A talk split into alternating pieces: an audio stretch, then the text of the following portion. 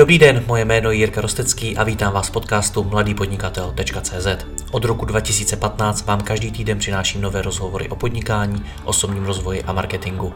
Všechny najdete nejen zde jako audio, ale i jako video na webu www.mladýpodnikatel.cz. Pokračovat v mé tvorbě mohu i díky partnerům, jako je třeba agentura Inicio, která pro vás natočila online kurz pro začátečníky o tom, jak rozjet Facebook a Google reklamy a neprodělat peníze. Stačí zadat do vyhledávače Inicio Akademie a začít studovat. Tato epizoda je záznamem jednoho z mých živých vysílání, která pořádám nejen na webu, ale i na sociálních sítích. Pokud si nechcete další vysílání nechat ujít a mít možnost pokládat hostům otázky, sledujte mě na Facebooku. Děkuji vám za váš čas a neváhejte mi napsat na jiry.cz případně na Facebooku. Užijte si poslech.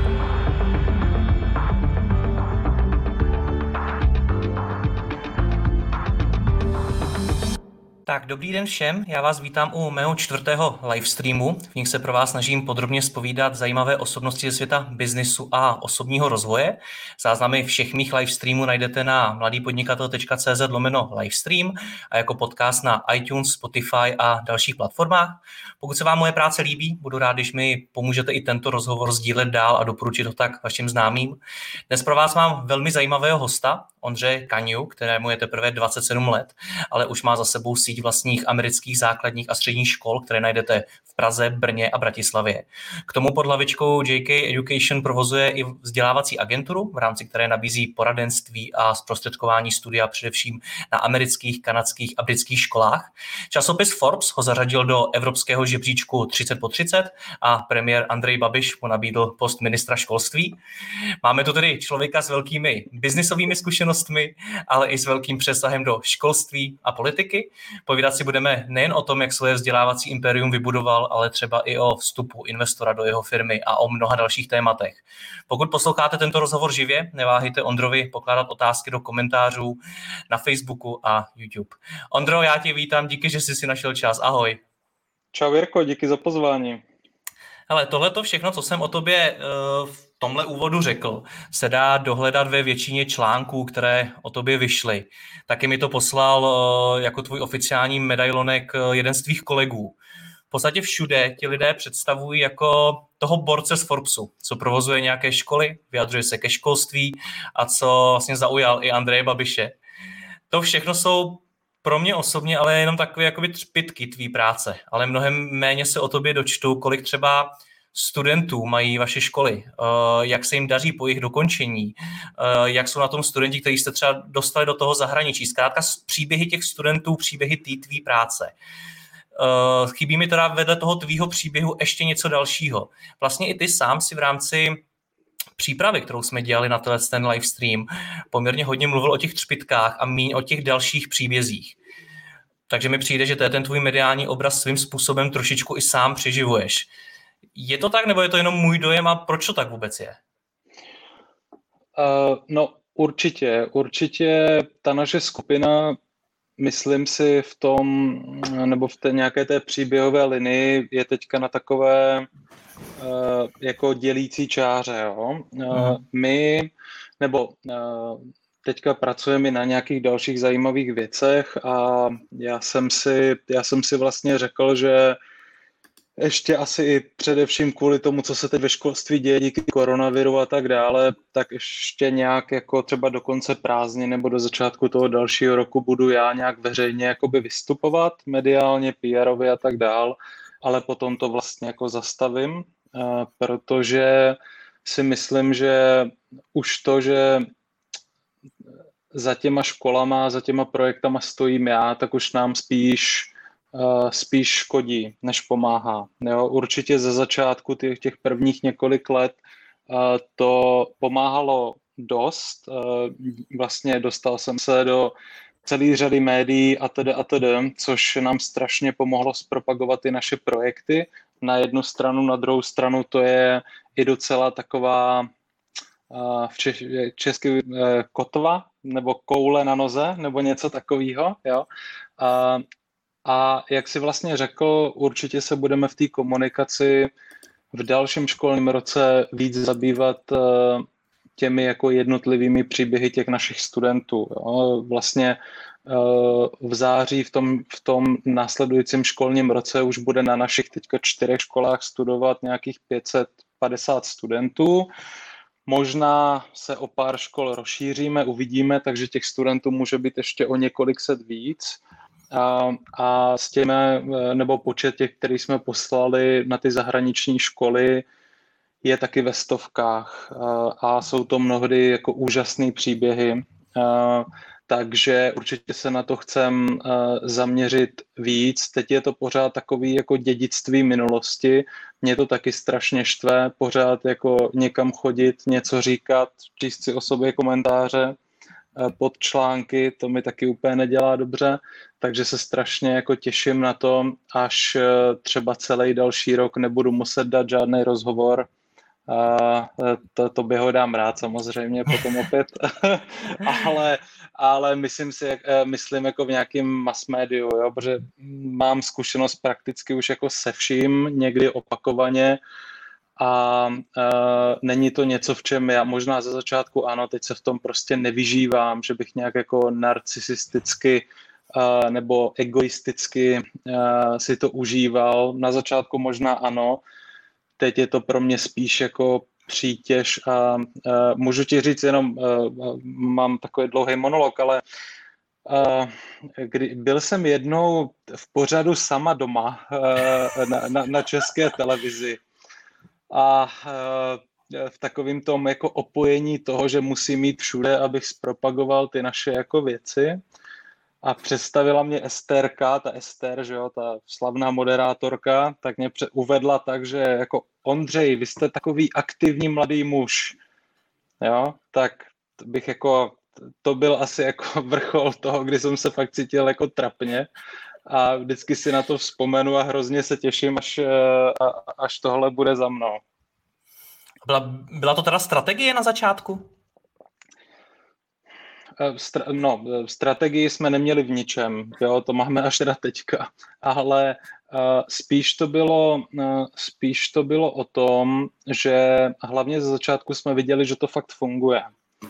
Jo, můj první velký rozhovor v roce asi před 6 lety v podstatě byl na iDnesu. Uh, a tam jsme si mohli spočítat, tehdy jsme měli ještě malinkou agenturku před 6 lety, byli jsme vlastně dva jenom, ani zaměstnance jsme neměli a já jsem si prostě mohl spočítat, kolik mi ten jeden rozhovor přinesl klientů a jaký z toho byly jako potom následně provize a tak dále, že jo. Takže když ten biznis rozjíždíš, tak je to Uh, tak to jako pro nás to bylo nesmírně důležitý, hlavně ty média se hned toho příběhu ještě kor ve školství, ještě kluk z chudé rodiny, blbej student, úplně perfektní kombinace prostě, ještě studoval v Americe, takže všichni ti tradiční komentátoři, tradiční komentátoři na novinky CZ na iDnesu, ti hned jdou do diskuze a můžou si tam jako s prominutím vyblít, že američani jsou úplně blbci a, a tak dále a tak dále. Takže úplně perfektní kombinace to byla. Uh,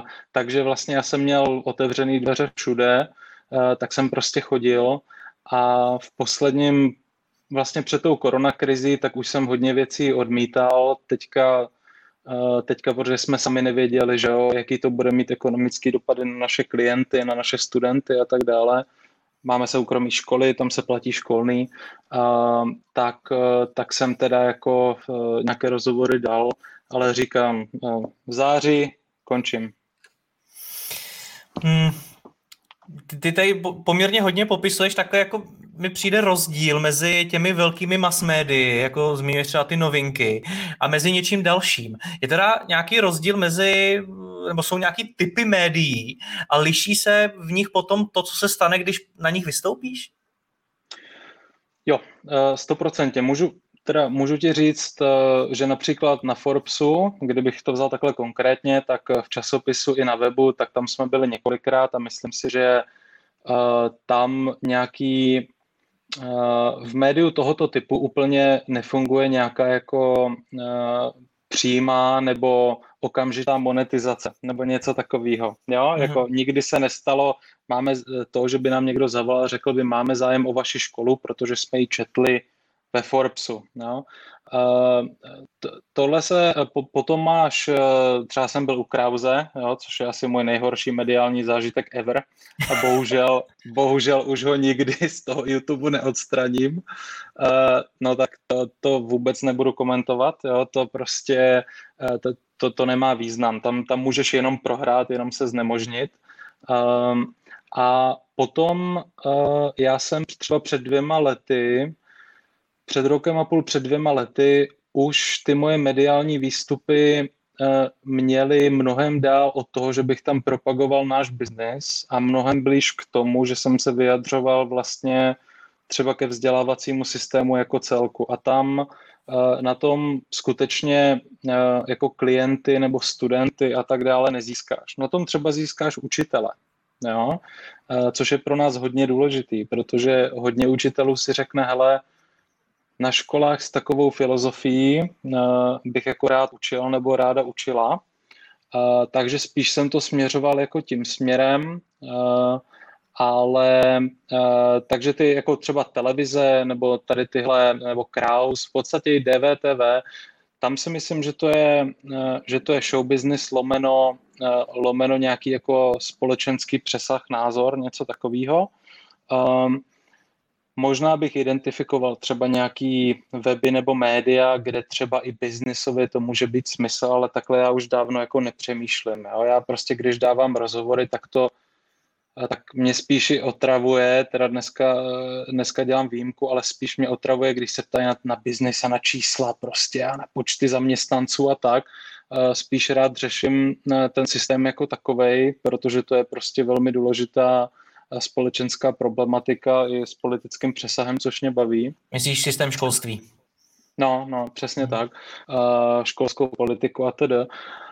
Ale, eh, ale tady ty, ty, ty jako biznisové konverzace, většinou je to prostě, buď je to mediální zkratka, nebo je to prostě 20-minutový rozhovor Uh, dobře, Forbes podcast, výjimka 40 minut, ale i tak je to prostě, je to nic moc. Takže abych to, abych to jakoby schrnul, prostě já jsem ty média dělal hlavně kvůli tomu, že mi přišlo důležitý, aby určitý pohled na školství zazněl. Uh, zaznívá ještě od pár dalších lidí, ale jako není nás moc. Jo? Ale hmm. že bych v tom v posledním roce a půl, dva roky viděl nějaký biznesový plus, spíš v tom vidím biznesovou zátěž, naopak. Hmm. To je to, co jsi myslel, když jsi na začátku říkal, že to je kotva? Jo, určitě. Takže co ti to vzalo? Jako, hele, umím si představit, že uh, umím si představit, že existuje celá řada rodičů především, což jsou naši klienti, to je naše cílová skupina, Eh, kteří si řeknou, eh, no to, že nějaký jako 27-letý kluk teď, předtím 26-25-letý kluk stojí za nějakou vzdělávací institucí, tak to jako asi úplně není argument pro to, aby jsme tam to svoje dítě poslali. Jo? Ten, ten věk je vel, ten věk je jakoby normální, když tě po 30 přijdeš prostě v teniskách a v tričku, tak je to OK, když děláš software nebo apky, nebo máš e-shop, nebo prostě eh, tyjo, něco, prodáváš letenky. Jo? To je úplně v pohodě. No ale když jako stojíš za vzdělávacíma institucema jo, a je ti 27 a ještě já teda jsem měl před nějakou dobou ještě o 15 kg víc, než mám teďka a až teď mi jako začaly růst vousy trochu, jo, ale předtím vůbec, tak jsem vypadal prostě jak obtloustlý batole a vypadal jsem, vypadal jsem jako často mladší než celá řada našich studentů, jo. Takže, e, takže to je možná i, e, možná i taky, e, a hlavně ty naše americké školy například, což teďka už začíná být náš hlavní biznis, nebo to, co nás táhne, tak to má z 50 z 60% cílovou skupinu expatů, kteří vůbec v životě jako ani neslyšeli o tom, že existují nějaké hospodářské noviny nebo prostě nějaký jako e-dnes nebo něco, vůbec neví, kdo já jsem. A obejdou si ty čtyři další mezinárodní školy v Praze nebo jednu v Brně nebo tři v Bratislavě, no a ty 27 letýho jako chlapečka na webu nemají, že jo. Takže to je taky důvod, proč jsem i třeba z našich všech webů, kromě jednoho, kromě jedné naší školy, to jsme ještě nestihli, ale už jsem, už jsem to zadal, proč mě už skoro třeba nenajdeš na žádných našich webech, dřív to tak bylo, a proč se chci i z toho nějakého mm, mediálního prostoru pomalu začít, začít ustupovat. Hmm. A co se změní, když uh, tě třeba ten Forbes zařadí do evropského výběru 30 pod 30 a celkově v tom Forbesu seš několikrát? Co se potom změní? Hodně lidí Vůbec... o to, to usiluje a mimochodem hodně lidí za to i platí. Fakt? OK. ne, vůbec nic, eh, vůbec nic. Na začátku to bylo to možná byla dobrá reference. My jsme tam poprvé byli před pěti nebo čtyřmi lety eh, a to byla možná jako dobrá reference, jo, ale to vůbec nic neznamená. Eh, já eh, jsem asi třeba viděl, jako, nebo slyšel jsem pár lidí, který, pro který, kteří si to fakt jako užívali, kteří za to jako byli šťastní a tak. Já jsem za to taky happy, byl jsem konec konců v ročníku s Petrou Kvitovou, takže to je jako pecka. Jsme tam byli dva Češi v Evropě, ale mě spíš potěšilo, uh, jako OK, jedna věc, uh, která neříkám, že mi na tom záleželo, ale spíš mě to potěšilo, že v tom evropském tam jsou různé kategorie. Já jsem byl zrovna v tom jako social entrepreneurship, jo, nebo prostě podnikání s nějakým společenským přesahem a to, co já dělám, já vždycky říkám, že je tak jako napůl aktivismus, napůl business, to, a takže to si myslím, že je jako docela, docela trefný a to mě třeba potěšilo. E, na základě toho třeba se začali i ozývat, e, to bude aktuální za tři roky, až moji společníci z, z jednoho private equity fondu budou chtít, budou chtít exitovat, ale na základě toho se začala ozývat celá řada, nebo celá řada, několik prostě zahraničních fondů například, takže spíš to má tady tyhle konsekvence, eh, třeba networkingový, eh, eh, nic z toho nemusí být, může, nevím, ale dostal jsem lajky na Facebooku na to. Asi tak. No, my se dostaneme v tom rozhovoru k tomu, že ty si první školu přebíral, když ti bylo 25. Což je... 20, 23, počkej, 20, 23 mě, mě, mě jsi řekl 25, takže dokonce ještě k tomu 23. OK. A k tomu se dostaneme, nicméně, když jsme u těch médií, ty jsi tam zmínil, nebo použil si frázi, dělal jsem ty média předtím, teď už je tolik nedělám. Co to znamená dělat média? Jak se tohle to všechno dá udělat? Do, dobrá otázka. Uh, dělat média, ježíš, to je strašný. To jsi řekl ty. to, to zní strašně. Pane bože. Uh, no můžu, můžu říct, že vlastně nikdy jsem se do žádného média necpal, nikdy jsem za nic nezaplatil, až na jeden okamžik, kdy jsme rozjížděli naši druhou školu, vlastně American Academy in Prague a tam jsme si najali PR agenturu, která asi za 60 tisíc korun nás dostala třeba do Blesk.cz nebo aha online a, a, a, a e, e, e nebo něco takového. od, od té doby mám na fóru e-mimina svůj uh, topik, svoje vlákno, kam, kam lidi píšou jejich názor na mě. To je vrchol. každopádně. A uh, to, to, bylo, to bylo jednou a vlastně jak, jako nic z toho nebylo, jo? takže tam jsem si tak nějak potvrdil svou teorii, že uh, dělat jako věci na sílu, nebo hlavně teda v médiích uh, za peníze, uh, dát stovky tisíc korun za to, že tě nějaký PR specialista, který má kamarády v různých redakcích, dostane do nějakých médií, vlastně jako na tom vůbec nezáleží, jo? protože na konci dne je hrozně důležitá ta tvoje, jednak tvoje story a taky tvoje message jsou jako dvě věci, které jsou důležité a pokud prostě mají kvalitu, pokud jsou zajímaví, pokud mají svoje publikum, tak ty média si tě budou prostě jako přehazovat. Jo? Což mě se třeba uh, stalo od Krause po uh, těžký pokondr na frekvenci jedna, jako uh, po všechno party Karla Šípa, čtyřikrát jsem byl v DVTV, jako super. Uh, tak eh, spíš je to jako o tom, jo, než o tom, že by tě někdo někam tlačil nebo by si za to platil, ale určitě umím si představit, eh, že existuje spousta lidí, který třeba vidíte tady v těch všech médiích, kde to je zaplacené. To si vůbec nedělám iluze. Jo. Hmm. No, já rozumím tomu, že to je určitý vlak, jo? že když vystoupíš v jednom nějakém větším médiu, tak už si tě přeberou další média, protože taky hledají třeba i nějakou inspiraci a podobně. Nicméně do toho vlaku musíš nějak nastoupit. Tak jak jsi do něj nastoupil ty? Uh, no, to je docela jako hezký příběh. Uh, já jsem se ani už nevím jak, uh, myslím v roce 2014 potkal s Martinem Hausem Blasem Uh, slyšíš mě, Jirko? Teď se mi zasek.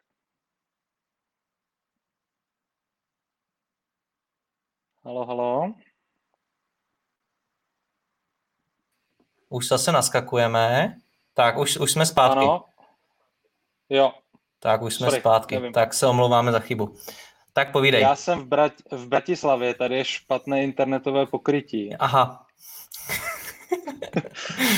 uh, Uh, uh, takže se omlouvám. Uh, je, v roce 2014 jsem se, a tím toho zdravím, z nějakých důvodů, už nevím proč, potkal s Martinem Hausenblasem, vlastně, který je za Liftágem, že jo, za Adlerem a tak. A spolu jsme měli v Paládiu asi dvou a půl hodinový oběd, což bylo super, protože mě tehdy bylo 21, začínající podnikatel nadějný. Tak Martin se na mě udělal čas a potom mě nějak jako protlačil, nebo řekl o mě nějakému redaktorovi v nějakém magazínu hospodářských novin. Nevím, už si nepamatuju, v čem to přesně bylo, jo, takže tam uh, vyšel nějaký první, nějaký první článek a potom mi volali, myslím, z iDnesu nebo z Lidovek nebo něco takového a tam to vlastně jako začalo. Mm-hmm. No tak co si z toho mám já odnes, pokud to chci taky tohleto nastartovat, pokud ten vlak chci taky rozjet, tak mám jít za Martinem? Určitě, určitě, nebo teď, počkej, teďka už můžeš jít i za mnou. jako, Super. Eh, je to, ne, je to ale... o tom, je to o tom jít za někým, kdo už je jakoby v těch médiích, eh, jako řekněme známý, nebo už prostě s těma médií nějak spolupracuje a požádat ho o doporučení? Určitě ti novináři občas řeknou, že jestli víš o někom zajímavém nebo o něčem zajímavém, tak jim eh, o tom máš dát vědět. Jo? To, to nepochybně, eh, protože taky už nemají o čem psát, nebudu jmenovat, ale eh, jsou, je tady taková svatá trojka, čtyřka business webu a jsou firmy, které se tam objeví za týden třeba čtyřikrát nebo pětkrát, jo? takže oni už taky nemají o čem psát ale spíš je to podle mě o tom, jestli to máš jako zapotřebí, jo? jestli vlastně máš takový biznis um, a jestli máš společenský přesah uh, a chceš ho ventilovat veřejně, uh, ty svoje názory, že ti to stojí za to, protože v okamžiku, kdy tohle uděláš a začneš nějak vystupovat, zvlášť pokud jsi mladý a tvoje téma je třeba zdravotnictví nebo školství nebo něco takového, kde jsou lidi eh, s titulama před jménem, za jménem, eh, každý byl v nemocnici, každý chodil do školy, takže všichni tomu rozumí, tak bych si spíš ujasnil to, jestli ti to vůbec za to stojí, jo, protože ono to mnohdy za to nestojí. A já když teďka zpětně reflektuju, tak eh, kdybych neměl biznis a můj obor nebyl tak strašně jako spjatý vlastně jako ze společnosti, jako s celkem a s nějakým politicko-mediálním diskurzem, tak bych do toho jako nešel. Jo? Takže biznisově nám to pomohlo na začátku, mně to pomohlo k tomu, že uh, mi strejda Andrej uh, t, uh, nabídl krásnou funkci, Uh, Počkej, teď si bude hodně lidí myslet, že to je skutečně tvůj strejda. A pak se hodně věcí, jo. o kterých se tady budeme bavit, možná vysvětlí. Není, není, není. Ale to je pravda, že je Slovák, já jsem v Bratislavě, kruh se uzavírá. Hmm. Jste si to vyměnili, on je, on je v Praze, ty v Bratislavě. Já jsem členem TOP 09 už 8 let, takže jako pozor. No dobře, uh, takže co mám teda udělat? Chci, chci, chci začít být v médiích, tak co mám teda udělat? Najmout si agenturu na PR, mi, mi od tebe vyplývá, že asi není úplně to nejlepší. Tak co mám začít dělat? začni chodit s Kateřinou Krystelovou. ne, ne, ne, ne. Hele, eh, dneska je to, dneska je to, dneska je to podle mě poměrně jednoduchý v tom, že skutečně pokud máš nějakou dobrou myšlenku nebo nějakou dobrou message, nějaký dobrý story, tak velice často uh, stačí, když si třeba píšeš nějaký statusy na Facebooku, přidáš si nějaký vlivný lidi a když to dává smysl, oni to začnou uh, sdílet a divil by se, kolik novinářů se lidem ozývá jenom na základě toho, že četli jejich status jo? Mm-hmm. nebo komentář dokonce. Takže spíš bych šel touhle cestou posílat nějaký tiskový zprávy nebo něco takového, to mi přijde prostě, to, to, to my jsme nikdy nedělali a když jsme to dělali, tak z toho vůbec nic nebylo. Hmm. Ale když jsme u toho, tak uh, Ondřej Karel Teichmann, snad to čtu správně, se nás ptá na Facebooku, uh, píše, já vyvím systém podpory péče o seniory a osoby s handicapem a nyní hledáme způsoby, jak se dostat uh, do médií. Tak uh, co bys mu poradil? Kdyby za tebou přišel Ondřej a, ze, a zeptal se tě, tak co bys mu poradil? Uh, no takhle, pokud je, to, uh, pokud je to téma nebo věc nebo projekt, který skutečně reálně poukazuje na nějaký zásadní problém, s kterým se lidi umí identifikovat, uh, tak, bych, tak bych udělal to, co jsem říkal před chvíli. To znamená, začal bych o tom publikovat nějaké věci na Facebooku a třeba bych si přidal do přátel teda podle mě novináři jsou spíš na Twitteru a to si nejsem jistý, já moc novinářů na Facebooku nemám, ale spíš by, ale začal bych třeba postovat nějaké věci na Facebooku, jo, ale jak říkám, já nejsem vůbec žádný expert na média, u mě to bylo obrovská jakoby schoda okolností, jednak mýho příběhu, mýho věku, oboru, ve kterém dělám a tedy. Takže možná bych asi doporučil tohle. Hmm. Zmiňuješ po několikátý ten příběh. Co to je dobrý příběh pro média? Uh, no, já mám perfektní příběh uh, pro média. uh, kluk z chudé rodiny, vyrůstajíc bez tatínka, který prožil pubertu v pokoji se svým dědou, protože ne, nebyly peníze na samostatný pokoj a tak dále a tak dále. Uh, takže uh, ty média jsou v tomhle trochu, a je to jako logický, jo, protože tam jde o kliky, ale jsou trošku v tom jako paraziti, protože oni si vyberou uh, a když ti je 21, 22, 23, tak jim to prostě vykecáš, vůbec si neuvědomuješ ty konsekvence, jo, že to třeba potom bude číst tvoje máma nebo tvoje babička a budou se jako za to stydět a budou ti říkat, pane bože, to je hrozný, že ty jsi měl takový život a tvoji kamarádi prostě vyrůstali jako v úplné rodině a tak, my se za to stydíme, jako jo. Uh, takže já mám prostě, uh, já, já mám takovou rodinnou anamnézu docela zajímavou a potom jsem byl fakt jako příšerný student, uh, což si taky se mnou vleče, pořád to všude píšou. Uh, a když děláš ve školství a snažíš se mluvit do školství, tak kombinace tady těchto věcí je poměrně zajímavá. Takže dobrý příběh, protože zase, když to budu poslouchat a, řek, a budu to srovnávat s tím, jak to krásně o sobě dokážeš podat ty, jak to krásně dokážeš popsat, tak Už si řeknu, umím. Ježiši Maria, můj příběh přece vůbec není takhle zajímavý. Tak mě zajímá, jestli ten jako zajímavý příběh dokáže na sobě najít každý, anebo jestli skutečně se tohle to poštěstí jenom někomu, nebo jestli je to potřeba nějak marketingově upravit, nějak to převyprávět jako líbivějších slov, nebo o čem to je? Uh, no, to, to, hele, to si nejsem jistý, jo. Uh, u, mě, u mě to spíš bylo o tom, že jsem v čase se začal hodně blokovat. Já mám takovou vlastnost zvláštní ve všem, co dělám, že jsem jako velice transparentní, ať už jako v biznesu nebo v podstatě jako při čemkoliv. Já nemám úplně jako nějaký zábrany. Takže já jsem měl jako opačný problém. Ne, že jsem musel něco přikrášovat, ale spíš blokovat, protože už to bylo too much. A to, to nevím, hele, já nejsem mediální expert, těžko. těžko Zajímá mě tvoje zkušenost, jak to, jak, jak to prožíváš ty, jak to vidíš ty ze své pozice člověka, který to v podstatě denně žije, o kterýho je zájem.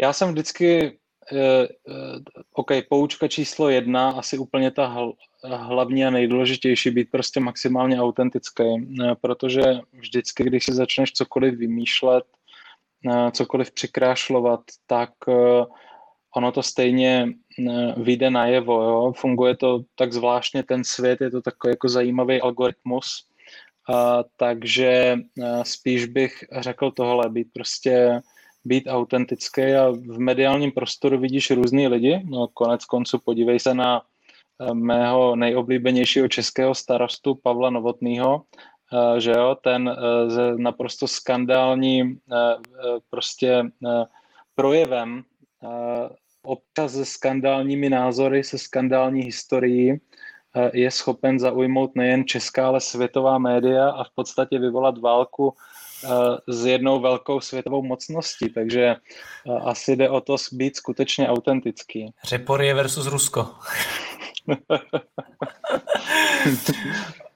OK, to byla poučka číslo jedna, poučka číslo dvě? Eh, to, je, to je poučka číslo dvě, tři, čtyři, pět. Být, jo? být autentický. Hmm. Nenapadne ti něco dalšího, nějaká další dobrá rada, pokud jsi do médií? No, fakt si zvaž, si to stojí za to. Je hodně málo, hlavně teda podle mě i třeba z té tvé cílovky, eh, když se teda bavíme, tady byl dotaz, mi přišlo spíš na Eh, spíš mi to přišlo jako nějaký neziskový projekt, jo, nebo něco takového, ale pokud se bavíme biznesově, tak uh, hodně prostě podnikatele té nové generace, který se pohybují spíš na internetu nebo v technologiích, tak si myslím, že to vůbec zapotřebí nemají. Ti by měli především přemýšlet nad tím, jak ten biznis uh, posunout za hranice a ne nad tím, aby se uh, objevili prostě na straně 47 českého Forbesu nebo ekonomu nebo eura nebo něčeho takového. Hmm.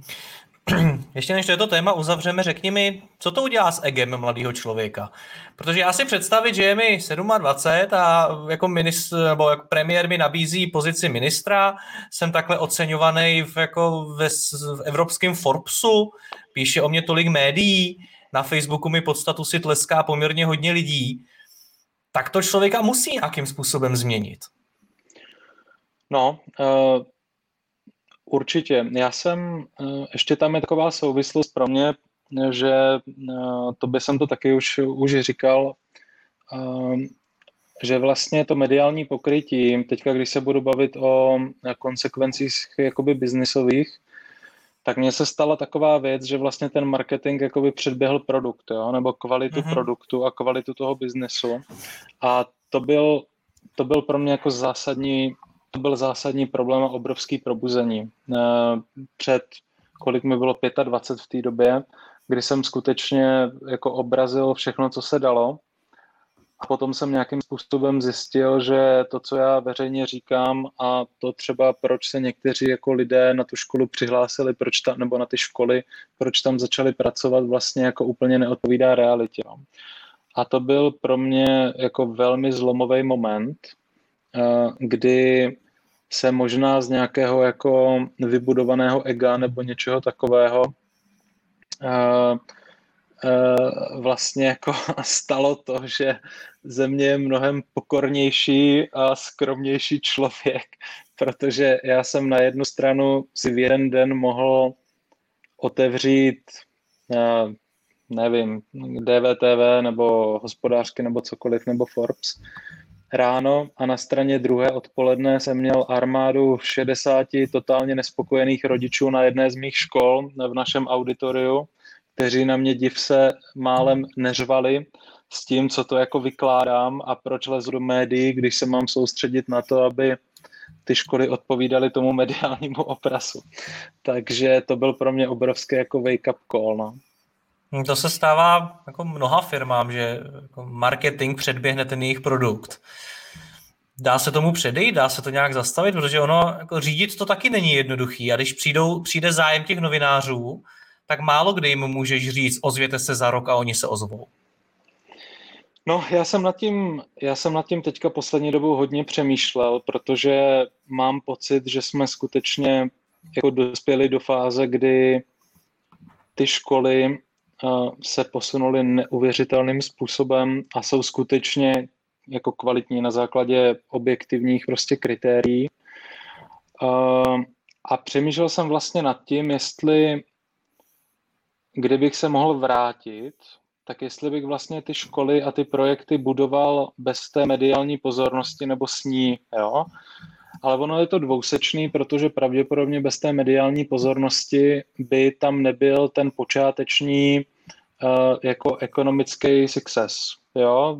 Třeba by se v tom prvním eh, školním roce tam nepřihlásilo uh, XY studentů, ale třeba o 60% míň. Takže vlastně co je lepší? Eh, buď předběhnout marketingem ten produkt na začátku a potom to dohnat, anebo uh, a, a, a nebo naopak. Uh, jako když to reflektuju zpětně, a možná je to asi ovlivněný tím, že mám pocit, že jsme to skutečně dohnali a předehnali, protože teď naopak si lámu hlavu s tím, jak vlastně komunikovat to, že ty školy jsou fakt dobrý, protože mám pocit, že nám to nejde a že to děláme pořád po staru. Uh, tak si myslím, že to, jak jsme to udělali vlastně ve výsledku, je lepší, než to dělat naopak. Jo? Ale uh, to riziko uh, reputační, um, školy jsou, školy jsou absolutně lokální biznis. Třeba v rámci Prahy, my máme školu na Praze 4 v Nuslích a jako nejen, že uh, nejen, že asi tam nechodí nikdo, kdo bydlí mimo Prahu nebo nějakou rozumnou dojezdovou vzdálenost, ale třeba z Prahy 6 tam nechodí nikdo, protože to je prostě daleko. Daleko. takže, takže to je vlastně z definice tak strašně lokální biznis, kde stačí naštvat dva, tři lidi a oni si to na velmi malém prostoru řeknou a už ti nikdy nedají šanci vlastně to napravit. Je to prostě, že je to prostě strašně jako riskantní, ale nějakým zázrakem nám se to prostě povedlo dohnat a předehnat, ten, med, eh, ten marketingový mediální obraz, ale bylo to teda jako hodně o hubu. Hmm. Takže to nemá smysl řešit v zásadě. Ne. Jak to teď chceš řešit ty dál? Protože mně přijde, že když se podívám na ty tvoje mediální výstupy, tak v podstatě ty mluvíš primárně o svém příběhu, uh, snažíš se, kde můžeš mluvit i o tom školství, ale jako vlastně jsem takřka neviděl nic, kde by si mluvil o těch školách, takže to by se vlastně nedaří mluvit o tom tvým hlavním produktu. Ty mluvíš furt o všem, ale ne o produktu. Je to dobře, no, je to, to špatně? Nikoho, no ono to nikoho nezajímá, že jo, hmm. jako uh, je, je zajímá ten kontext. Uh, v podstatě poslední rok třeba, nebo poslední rok a půl se mi, myslím si, daří mít v podstatě 90% obsahu těch rozhovorů a vůbec těch rozhovorů nebo článků Eh, vlastně o tom, o vzdělávacím systému jako takovým a o jeho problémech, o jeho řešeních a tak dále. Samozřejmě oni k tomu musí dát kontext, vždycky tam musí být jedna, dvě otázečky eh, na to, a jaký jste byl, jaký jste byl vy student? Slyšela jsem, že jste propadal v deváté třídě, jo, takže to, ten kontext tam dají daj vždycky ale už, už, to není tak jako, už to není tak jako předtím, ale říkám, uh, já uh, chtěl bych prostě od toho dalšího školního roku se skutečně jako vzdálit uh, od toho hmm. mediálně, protože my podle mě jsme dospěli do fáze teď a hlavně máme takové jako biznis, máme takové projekty, kterým teď ta moje tvář uh, podle mě víc škodí, než prospívá, minimálně v posledním roce. Hmm. Karel, Karel eh, se, ptal, eh, se ptá v komentářích, je podle tebe vhodné využít současnou korona kauzu ve svůj prospěch? Není to šmejcké? Mimochodem v marketingu se říká, že je dobrý, dobrý sledovat aktuální trendy a nějakým způsobem na ně reagovat, tak je to šmejcké? No, eh, podle mě marketing eh, jako takový je šmejcký, jako, nebo určitá záleží... ještě ho patrovejš teda. no, no, no, záleží velice na uhlu pohledu, že jo, protože ty se snažíš zkrátka, pokud propaguješ ať už přímo nebo nepřímo svůj biznis nebo ekonomickou aktivitu, tak logicky se to snažíš nějakým způsobem monetizovat nebo minimálně v to doufáš, že ta monetizace jako proběhne. Jo. Takže Ano, určitě. My, nebo o nás, nebo o našich školách konkrétně, se mnou teda vyšly jako teďka nějaké rozhovory, ale byla to často popis toho, jak naše školy například přešly na tu online výuku. To mi jako šmejcký nepřijde, protože já jsem to ještě spojil s tím, že vlastně s Jakubem Nešetřilem, toho si myslím u sebe měl taky, Exapiary, Česko Digital teď, tak jsme začali takovou iniciativu. Oni teda potom uh, dokázali vybudovat do neuvěřitelných rozměrů, kdy vlastně uh, ta iniciativa pomohla v uh, implementaci online výuky a vlastně softwarových nástrojů na organizaci online výuky asi 200 českým školám. Jo. Takže to si myslím, napsal o tom Crunch nebo něco takového, takže to mi jako mediální eh, nebo jako šmejcký, šmejcký nepřijde, ale my jsme si dávali podle mě hodně pozor eh, na tom, eh, aby ty mediální výstupy, zvlášť teďka s tím, co se děje, právě nevypadaly úplně jako manipulativně nebo nějak prvoplánově. Já myslím si, že v takovéhle krizi je určitě ta společnost na to hodně citlivá a reputačně by ti to mohlo, náš biznis je strašně, strašně, strašně, strašně reputační, tím, jak je vlastně lokální a hlavně jde o děti. Jo? Prostě když prodáš pračku nebo letenku nebo chleba a je, chleba je prostě prošlej, zkažený, OK. No ale když jde o děti, tak to je jako ještě mnohem jako víc náchylnější, takže my si na to dáváme eh, velký pozor, ale no, ano, eh, marketing, eh, marketing v určitém v určitém pohledu je určitě šmejcky za každých okolností, nejen za koronakrize. Jak ho teda děláte? Pochopil jsem, že ty média moc nefungují, navíc si zmínil tu extrémní lokálnost, tak co to v případě vašeho biznisu znamená marketing? Tak eh, co se týče vlastně našich škol, máme čtyři školy v současné době, tak tam já mám eh, vlastně ve skupině eh, marketingový tým, tam je asi 5-6 lidí a, a úplně čistě konkrétně, tak máme samozřejmě obsazený klíčový slova, že jo? a děláme různě laděný, různě tematický kampaně na sociálních sítích zadal jsem, zadal jsem svému marketingovému řediteli, aby nám založil TikTok. Pořád nám to neschválili v Číně, takže na to čekáme. na to čekáme. Takže to je, co se týče těch škol, jinak tím, jak je ten biznis lokální a tím, jak je strašně regulovaný státem, takže té konkurence zase tolik není, tak je, tam jde vlastně o to, že ty máš každý rok, není to třeba jako v e-shopu, nebo když máš zase nějakou apku nebo software, že můžeš ří, eh, růst mezi týdenně, mezi kvartálně a tak dále. Ve školách rosteš jednou za rok. Uh, máš prostě září, přijde nějaký množství studentů, září, další září, tam přijde zase jiný množství studentů a každý ten rok i demografie a demografická křivka příliv třeba expat rodin do těch jednotlivých měst, na to taky existují data, tak je prostě nějaký. Všechny tyhle kategorie nějakým způsobem rostou a my máme prostě na tom trhu nějaký podíl. Takže na každé naší škole my víme uh, každý rok plus minus 1, 2, 3, 4, 5 studentů, kolik nových studentů prostě budeme mít Uh, takže v tom je to docela dobrý, protože to je jako relativně predikovatelný.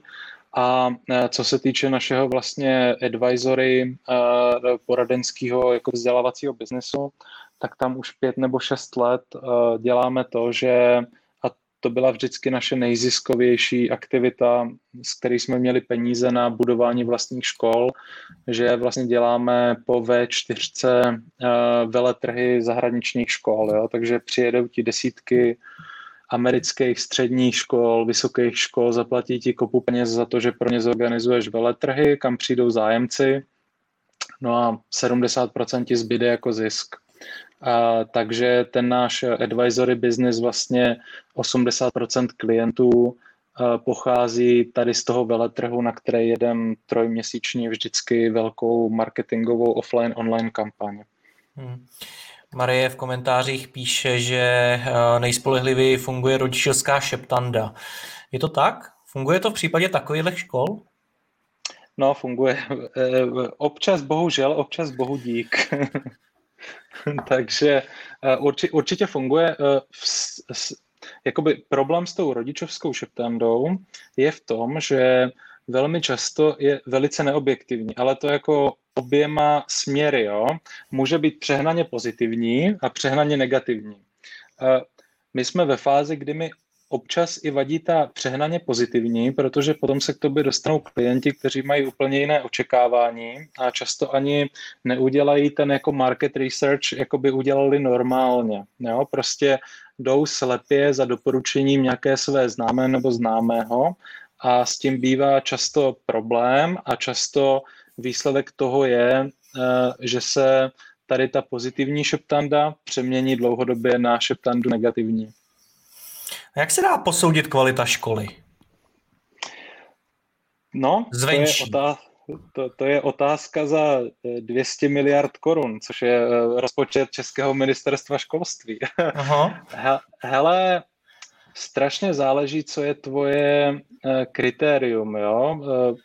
Pohled, který máme my, pohled, který mám já, tak je takový, že za prvé strašně záleží, jaký pohled a jakou spokojenost ti vykazují. Eh, my děláme kvartální dotazníkové šetření rodičů, učitelů i studentů a, a fakt si jdeme pro eh, i sugestivně často v těch otázkách pro co nejvíc kritický feedback. Jo? Takže eh, tyhle data jsou velice důležitý. Jak vlastně ty lidi, kteří za tu školu platí, který do ní chodí a který v ní pracují, tak jak tu školu vnímají. To je strašně důležité.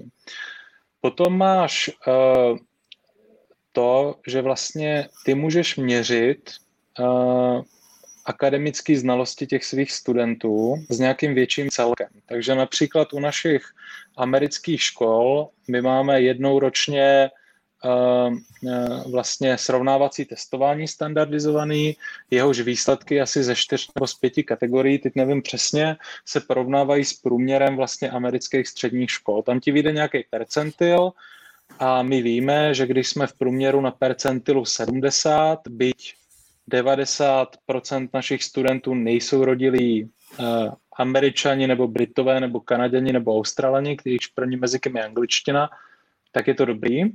Dalším kritériem může být eh, to, na jaký univerzity se ty studenti dostávají, byť to je strašně zavádějící věc, protože eh, my eh, z logiky toho biznesu, ale taky z logiky našeho přístupu a nějaké vzdělávací filozofie nechceme, nebudujeme a nechceme budovat školy, které by byly selektivní ve smyslu bereme jen ty nejlepší studenty a budeme pracovat jen s nejchytřejšími dětmi.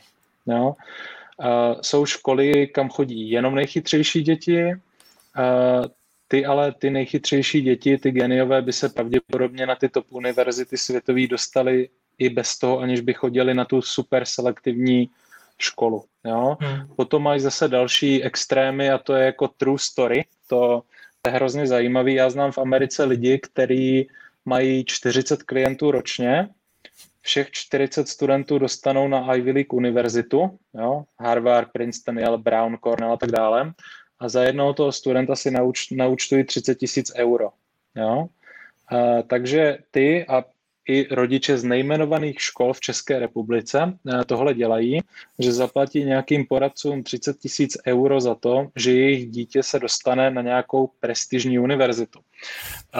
Takže tohle je výsledek, který je podle mě zavádějící. No a potom máš takové jakoby ultimate uh, uh, u, u, ultimate měřítko, kdy třeba za 10-15 let se můžeš podívat na to, jak se těm absolventům daří, co třeba dělají. No, to neznamená úplně to, že ty bys ze všech chtěl mít uh, lidi, jejich startupy mají valuaci XY nebo něco takového, ale spíš jde o to, jestli ty lidi jsou skutečně šťastní v tom, co dělají. A to je taková naše jako hlavní jako vzdělávací filozofie, kdy my chceme těm studentům nabídnout prostor, jako ve smyslu fyzického prostoru a, a ovlivnit jejich směřování v tom, a, aby vlastně v životě dělali to, co chtějí dělat a to, co je naplňuje, to, co je bude činit šťastnýma.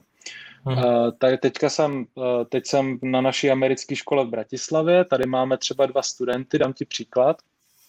Uh, je to 17-letý kluk i Iránec a 15-letá Slovenka a ti si udělali svůj startup, takový úplně jako fakt hrozně vtipná věc, jo, takovej Uber na párty, prostě, nebo Airbnb na párty, jo, že můžeš pronajmout svoje, svůj barák nebo něco eh, nějakému party plannerovi a ten tam může uspořádat párty. No hrozně zajímavý, napadlo to prostě 15-17 letý děti. Už má jako první... V tomhle věku je napadne tohle, ale to je boží. Já, já vůbec, hele, eh, Bratislava je skutečně zvláštní místo. O tom bych a nebo vaše školy jsou zvláštní místo, když to napadá vaše studenty, hele. Nepochybně, nepochybně, nepochybně. A už mají první seed investici, a na jejich advisory boardu je bývalý CTO Uberu, jo, například, jo, takže uh, to, je třeba, to je třeba super, nebo tady tomu klukovi to je geniální programátor mimochodem, tak uh, skrze jednoho z našich klientů, jehož děti jsme umístili na docela dobrý střední školy v Americe, který má globální IT firmu v Bratislavě, tak tomu klukovi jsem domluvil internship neplacené jako programátor, no a teďka eh, se rozhodl, že nepůjde na univerzitu, protože on teďka končí letos, ale že začne pracovat tady v této firmě. Jo? Takže zase tady bychom narazili na to měřítko, že tady ten kluk, který by byl schopen se dostat na hodně dobrý univerzity světový, na tu univerzitu nepůjde, takže my ho vykážeme jako někoho, kdo nepokračuje na univerzitě, ale přitom v 18 letech čerstvě eh, se bude podílet na docela zajímavých globálních projektech. No. Takže tohle jsou asi ty kritéria. Eh, eh, blbý na tom je trochu, že ty věci, které eh, ta škola by měla způsobit těm dětem, nebo eh, v čem by eh, věci, ve kterých by je měla zlepšit nebo namotivovat a tak dále, jsou neměřitelné.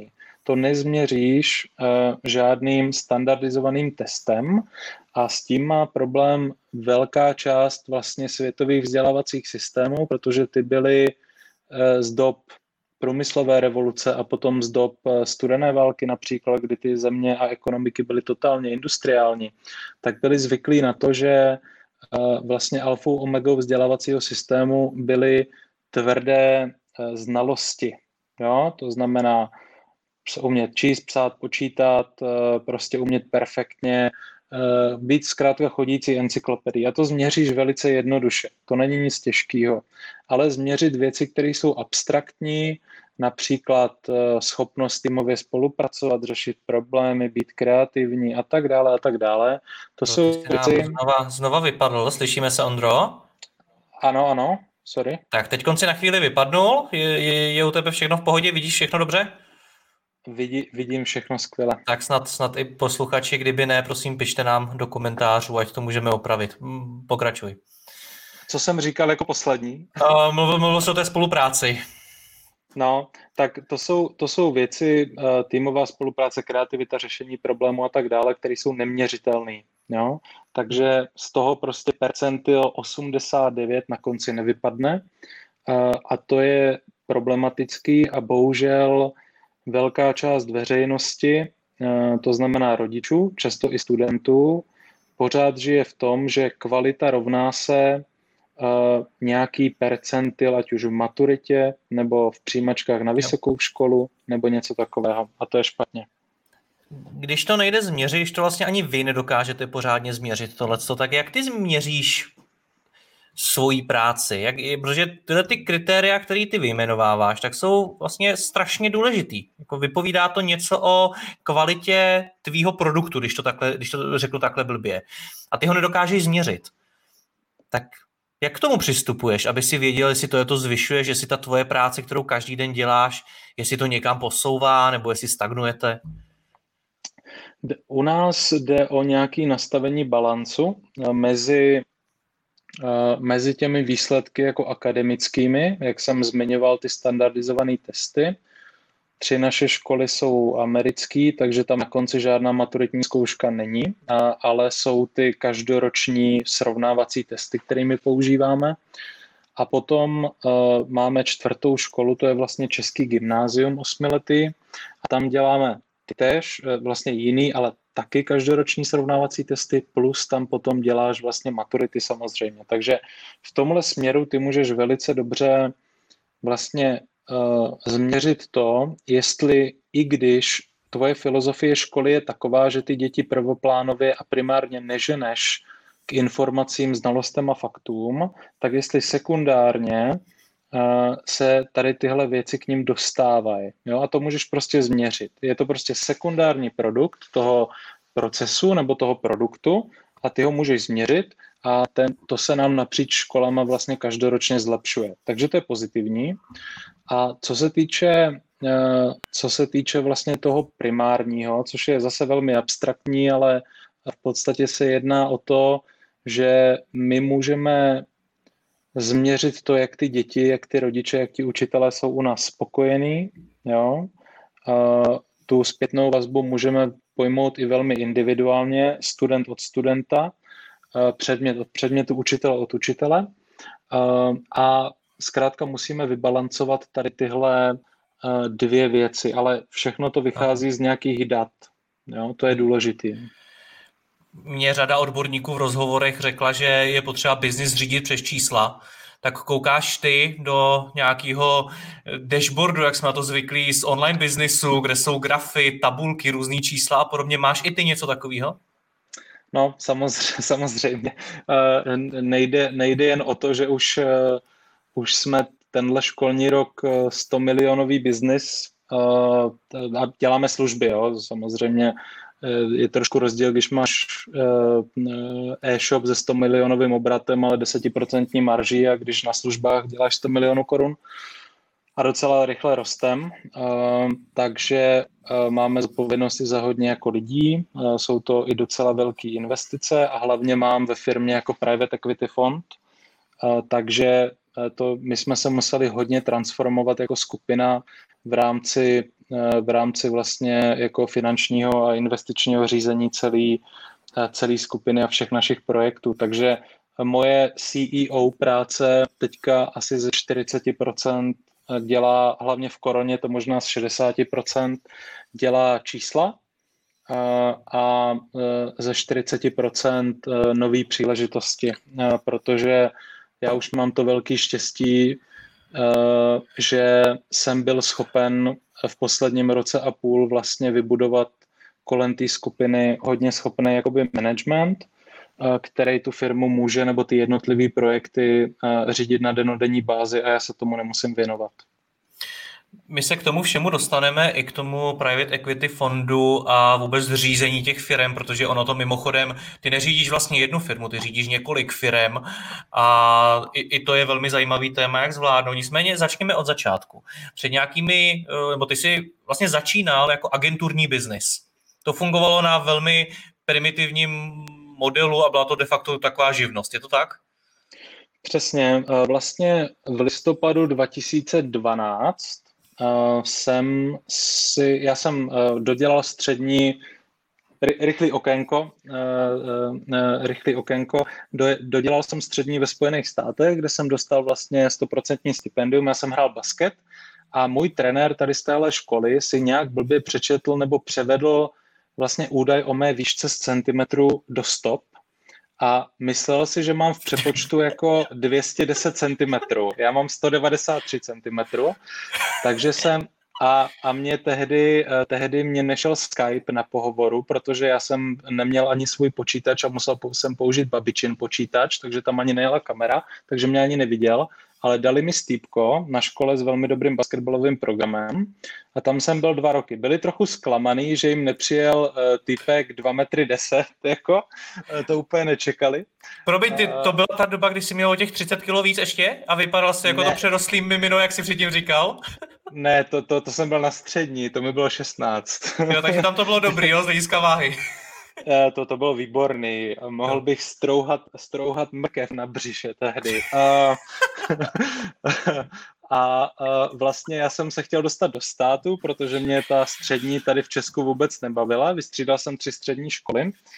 A uh, dostal jsem prostě několik stipendií a tahle zrovna, tohle bylo stoprocentní stipendium, protože my jsme tehdy neměli jako 20 tisíc na letenku. Na to se musela skutečně složit celá rodina. Jo? Takže, uh, takže stoprocentní stipendium, odjel jsem na dva roky do státu, pak jsem dostal na konci nějaké nabídky na univerzity, na basketbalové stipendia, uh, ale uh, protože už mě rodina nemohla financovat, vůbec, eh, tak já jsem vlastně odmítl tady ty stipendia a přijal jsem nabídku práce od jednoho člověka, který prostě jako eh, shodou okolností eh, jedna z jeho firm je, že má síť 60 soukromých škol po Americe, on byl takový sponzor naší školy, takže jsme se potkali a líbil jsem se mu, četl jsem v tu dobu knihu Steva Jobse, takže jsem byl geniální finanční analytik, podnikatelský analytik, business analytik, takže, takže já jsem odmítl svoje nabídky na stipendia na univerzitách, přijal jsem u něj práci s tím, že na červenec odjedu domů a pak se v srpnu vrátím.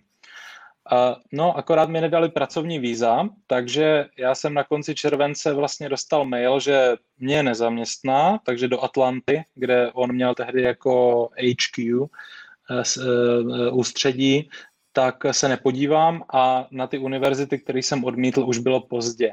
Takže vlastně já jsem musel najít způsob, jak rok přežít, jak se rok živit a, a potom jsem chtěl na univerzitu do těch států vlastně jakoby ten další rok. Jo. Takže po asi dvou, třech měsících, eh, kdy jsem zkoušel chodit na různé pohovory a to už jsem někde říkal, mám takovou pěknou uh, naučenou větu, jako každý úspěšný mladý muž jsem přežil týden ve finančně poradenské společnosti. Ano. Uh, uh, nebudu jmenovat, uh, nebudu jmenovat. Překvapil by nás tak, ten název, říkáš, jo? Ne. ne. jo. No, no, myslím, že ne, myslím, že ne. Uh, uh, tak, uh, tak jsem vlastně asi po třech měsících dostal takový nápad, že když jsem se dostal na stipendium do státu a dostal jsem stipendia i třeba 90-80% od docela dost škol, středních, internátních, to je vlastně v tom anglosaském světě jako boarding school, jako internátní škola je vlastně to jako top, to jako nejvíc, tato nejkvalitnější vlastně vzdělání, a takže bych mohl ten rok prostě se živit tím, že ty stýpka získám pro nějaký děcka. Kamarád mi udělal web, já jsem mu za to dal 12 korun, nastavil mi nějaký začáteční AdWords asi za 150 korun a, ale pozor, to nevím, jestli se na to pamatuješ, ale pro uh, podnikatele mé generace uh, bylo nesmírně inspirativní číst web Johna Vanhary Podnikání v USA. Ano, jo? ano. Kam on dával příběhy, uh, příběhy vlastně začínajících podnikatelů. Jinými slovy, ty si mu napsal e-mail, že máš biznis a on to Aha. potom postnul na svém webu. A já jsem mu poslal tenhle mail, že mám tuhle koncepci a, a na základě toho, že on dal článek na svůj web, já jsem získal čtyři klienty, takže okay. 40 tisíc korun. Jo? Prostě John Vanhara je vlastně angel investor celého mého, e, celého mého podnikání, byť nemá žádnou ekvitu, což je mi líto. Uh, takže takhle nějak to začalo, ale úplně první klientku jsem dostal tak, že se vlastně v úterý odpoledne rozjel web a tehdy ještě to mladší posluchači nebudou vědět, existovalo něco jako fóra na internetu. Jo? A tehdy vlastně bylo fórum studium v USA nebo studium v zahraničí, nějaký fórum. A já jsem tam dal post a to jsem dal úterý odpoledne, že tady mám takový nový biznis a kdo by chtěl poradit. A ve středu ráno jsem měl první klientku a v pátek jsem měl do Prahy. Eh, do Stodůlek za paní Šťastnou a její dcerou Aneškou. Takže to byl můj první klient. A to, a to ti bylo teda kolik? Dva, um, to mi bylo 2020. To mi bylo 20. Jak jo? se dívala na tebe paní, když tam přijelo 20-letý ucho? Eh, no neuvěřitelně, ona z toho byla tak zaskočená, že jsem přijel z Brna s autobusem, a že, že, že, mi, že mi normálně jako dala oběd, měli myslím guláš nebo něco. Eh, ale ale jako bylo to strašně vtipný, jo. Já jsem třeba uh, mimo dru- já, smlouva první, jo, smlouva. První smlouva, tu jsem si napsal sám a ta smlouva byla jednostraná. Že tam vlastně byl podpis jenom toho klienta a já jsem tam nedal svůj podpis, takže mi to jako zdvořile vrátili, že obvykle na smlouvách jsou podpisy obou smluvních stran. No, takže, takže takhle to začalo. No, takhle to začalo. No, ale tak tobě se to rozjelo a v těch plus minus 20 ti to začalo vydělávat docela dobrý peníze. No, začalo mi to vydělávat takový peníze, že jsem babice s dědou mohl dávat 2000 měsíčně uh, na to, na nájem a vlastně za prvních 10 tisíc korun jsem koupil uh, tehdy 7 let starý MacBook, což byla úplná blbost na Aukru. Uh-huh. A to bylo stálo 6 tisíc a 4 tisíce jsem dal do Google AdWords a z toho byly dalších jako několik klientů. Takže vlastně ten první rok uh, řekněme, že to bylo třeba nějakých 300-400 tisíc korun, což je docela dobrý. A já jsem do toho potom vlastně přibral svého kamaráda ze základky eh, dlouholetýho, který byl z podnikatelské rodiny. Takže jsme založili SROčko, takže první rok 400, další rok 2 miliony korun, třetí rok 4 miliony korun, takže jsme tak raketově rostli. Jak se to rozjížděli? Protože článek u Johna to je jednorázovka, stejně jako příspěvek na tom fóru. Tak jak jste, to, jak jste získávali klienty? Uh, Google AdWords úplně jako jednoduchý. Jo, jo? a hlavně pr- první tři roky jsem to spravoval sám, což uh-huh. jako to bylo taky hrozně zajímavý. Pak když do toho vstoupila nějaká agentura, tak mi vyčíslili, že na každém tom slově jsme platili asi o 500% víc, jako než bychom uh, museli, kdyby to bylo dobře zoptimalizovaný. Ale no, ten Google byl zásadní a uh, tehdy prostě to, co jsme, a vlastně celou dobu, to, co jsme dělali my, to znamená fokus na ten nejprémiovější segment, tady v tomto velice úzkém oboru, zprostředkování studia na středních školách ten nejprémiovější segment vlastně doteď nikdo nedělá, nikdo se na něj nespecializuje, jenom my. Byť teda samozřejmě korona to leto zabila, jo, ale, eh, ale vlastně pořád to nikdo, nikdo nedělá. Když mluvíš o tom, že to korona letos zabila, tak Marie se ptá, jestli se nebojíš toho, že třeba poklesne zájem o studium kvůli financím rodičů v této době. Předpokládám, že myslí v souvislosti právě s koronavirem. Uh, zatím to vypadá, že na ty lokální školy, eh, to znamená na ty naše vlastní školy, které provozujeme v Česku a na Slovensku, eh, i přes koronu, i přes ten vlastně v podstatě měsíc a půl trvající totální vypnutí jakékoliv komunikace a zájmu rodičů jsme na lepších číslech než loni a předpokládáme, že vlastně to ještě jakoby dožene. Takže ten zájem o všechny naše školy by měl být tak o 30% vyšší, než byl loni, což je zajímavý. Eh, ono obecně si myslím, že tady tahle krize, pokud se samozřejmě nebavíme o lidech, který to ekonomicky zlikvidovalo v rámci té naší cílovky, tak tady ta krize naopak ukázala těm lidem, kteří třeba měli peníze, ale měli děti na státních školách, že stojí za to investovat do škol, které jsou přece jenom jako o něco dál. Jo? Eh, to docela vnímáme. Co se týče toho zahraničního studia, tak tam eh, no, to, to vlastně ten zájem šel úplně do háje, ale to by nebylo kvůli, to není hlavně kvůli financím, ale samozřejmě kvůli tomu, že je velice nejistý to, jestli ty děti od září budou moct začít školní rok na středních nebo vysokých školách venku a kde a jestli je to vůbec bezpečný. Takže tam nám tohle spadne tak o 70% určitě. Hmm, no, platí to, že za vzdělání lidi platí, i když na jiné věci peníze nejsou, že jste biznis, kterým to ve výsledku tolik neotřese?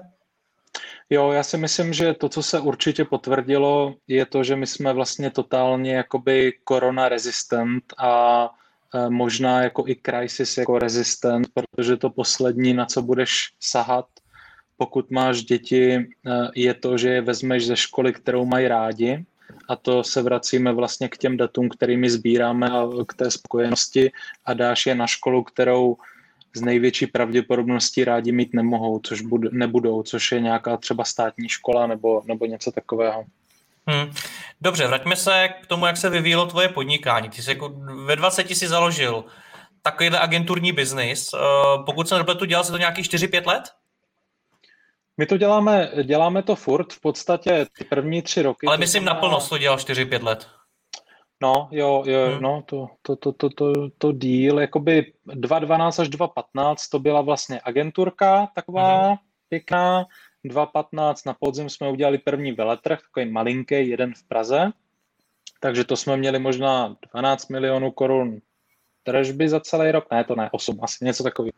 A potom, uh, potom jsme vlastně měli proof of concept s tím veletrhem, což pro nás bylo jako důležitý, jo, protože jako veletrhy, když ti platí americké školy, uh, které jsou zvyklí platit hodně, třeba v Číně a tak dál, tak na to můžeš skutečně vydělat dost peněz. Tak zlomový rok pro nás byl 2016, kdy jsme uspořádali veletrhy Praha, Bratislava, Budapešť a to vlastně nás trochu jako nabudilo k tomu, že můžeme převzít první školu. Jo, to jsem vlastně jako, jsem si říkal, hele, tak e, posíláme děcka na docela dobré školy po světě, docela často po nich cestujeme ale určitě existuje celá řada lidí, kteří buď nemají peníze na to jít studovat do zahraničí, nebo nechtějí z jakýchkoliv důvodů, nebo nemůžou, tak co kdyby jsme podobný typ školy s podobnou filozofií a principy založili tady eh, v Česku. Jo? Hmm. Eh, eh, zjistili jsme, a to je první, to je první kontakt vlastně s byrokracií a se státem, kdy já jsem volal tehdy na ministerstvo školství, jak mám jako založit školu, že bych jako chtěl založit školu a oni mi řekli, že nějakou vyhláškou vlastně nemůžeš zakládat už další soukromé školy, protože už jich je hodně. Takže já jsem prostě to vyřešil takovým svým typickým způsobem, že jsem okamžitě vygoogloval všechny soukromé školy v Praze, všem jsem napsal e-mail, jestli nechtějí investora. Investora, jako tyjo, byli jsme dva, tři a dvacetiletí kluci, měli jsme jednu zaměstnankyni v agentuře, uh, no a dostali jsme se vlastně ke škole, uh, kterou jsme převzali plně, a která byla v podstatě jako před bankrotem s 50 studentama asi, takže jsme tam museli nalit milion a půl korun, což v té době byly totálně astronomické peníze, absolutně jako. No a ta škola teďka po, po čtyřech letech má 220 studentů a šestinásobný obrat a je vlastně už i jako provozně zisková. Jo? Takže to, takhle to byla vlastně ta hlavní dělící čára, kdy ten veletrh, proof of concept a potom nějaká odvaha, totální naivita, neskušenost a stupidita z naší strany, že jsme si prostě řekli, uh, ne, nevyplatíme si teďka jako 100-200 tisíc měsíčně, pojďme to dát, pojďme to investovat do školy, protože my to přece umíme líp než všichni ostatní, kteří školy řídí. Takže si to celý rozjížděl ze svých peněz.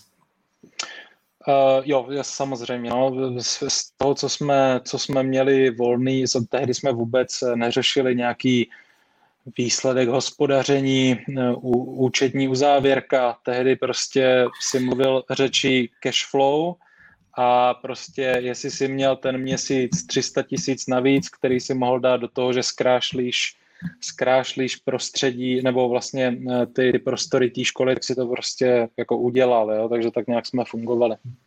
No, my jsme se i v rámci přípravy na to, je to vysílání spolu bavili o různých tématech a ty si mi řekl, že pro tebe bylo hodně těžké transformovat to podnikání z nějaký, řekněme, živnosti počáteční do fungující firmy. Já předpokládám, že to se odehrávalo v této době, o které teď mluvíme. Tak co na tom bylo těžkého pro tebe? Jo, a abych, abych tomu dal trochu kontextu, tak vlastně my jsme během jednoho roku, reálně 12 měsíců, uh, uh, kdy jsme na začátku byli firma o třech, čtyřech lidech, uh, se během 12 měsíců stali firmou, která vyrostl, vyrostly i ty dvě hlavní business lines, to znamená to advisory a ten veletrh. Do toho jsme přibrali školu a do toho už po čtyřech eh, měsících fungování té školy, kterou jsme převzali, jsme si naplánovali, že založíme školu další. Um, a na to jsme potřebovali najít prostory, takže jsme museli zvítězit ve výběrovém řízení na takový kampus v který má 7,5 tisíce metrů čtverečních. Do té doby jsme měli jako ta škola, ta česká, kterou jsme převzali, tam měla pronajatých 450 metrů čtverečních a my jako firma jsme měli kanceláře o velikosti 40 metrů čtverečních. Takže to bylo poměrně zajímavý. Ale jak jsme se bavili na začátku o tom marketingu, jo, tak eh, my jsme poměrně bravurně uměli jak u té české školy, tak u té americké první školy definovat tu vizi a ty hlavní jako pointy a ty argumenty a tu koncepci a vzbudilo to obrovský zájem rodičů, obě dvě ty školy. Vyhra, uměli, uměli jsme o tom přesvědčit i vlastně Prahu 4, aby jsme vyhrali v tom výběrovém řízení na obrovský, obrovský barák, ob, obrovský pozemky. A začali jsme teda školní rok absolutně transformovaní ve firmu, která se asi strojnásobila jako obratově, ale hlavně měla dvě školy a z, z 500 metrů čtverečních e, měla 7,5 tisíce metrů čtverečních. No a první půl rok fungoval jako pohádka. Prostě neuvěřitelný. Obrovské množství nových studentů do naší české školy. Začali jsme první školní rok naší americké školy ze 76 studenty, což se nám už nikdy v životě nepovede, přijmout 76 nových studentů za rok, to, to prostě to nikdy nepřekonáme. Uh, a bylo to jako úžasný. Strašně jako success, vůbec jsme jako vzali jsme toho ředitele, kterého jsme najali uh, na řízení ty naší americké akademie v Praze do Vegas, tak jsme byli týden prostě v Las Vegas, jako jo, a oslavovali jsme, jak jsme jako super hustí. No a po půl roce vlastně fungování se ukázalo, že ten ředitel té školy jako asi úplně jako není ředitel a že tomu vlastně jako asi úplně nerozumí, ale že to je jako totální bílej Barack Obama, to znamená nejvíc charismatický člověk, nejvíc přesvědčivý člověk, který ho kdy v životě potkáš. Ale na rozdíl od toho Baraka, on za sebou neměl vůbec žádnou, žádný obsah. Jo? Vůbec. A což tehdy ve vší své naivitě, kdy nám bylo 23, už 24 mě bylo, tak jsme si vlastně neuvědomili a tehdy začaly poměrně velký jakoby problémy i vnitřní ve firmě, jo? protože jsme zjistili, že jako ty školy zas tak dobře nefungují.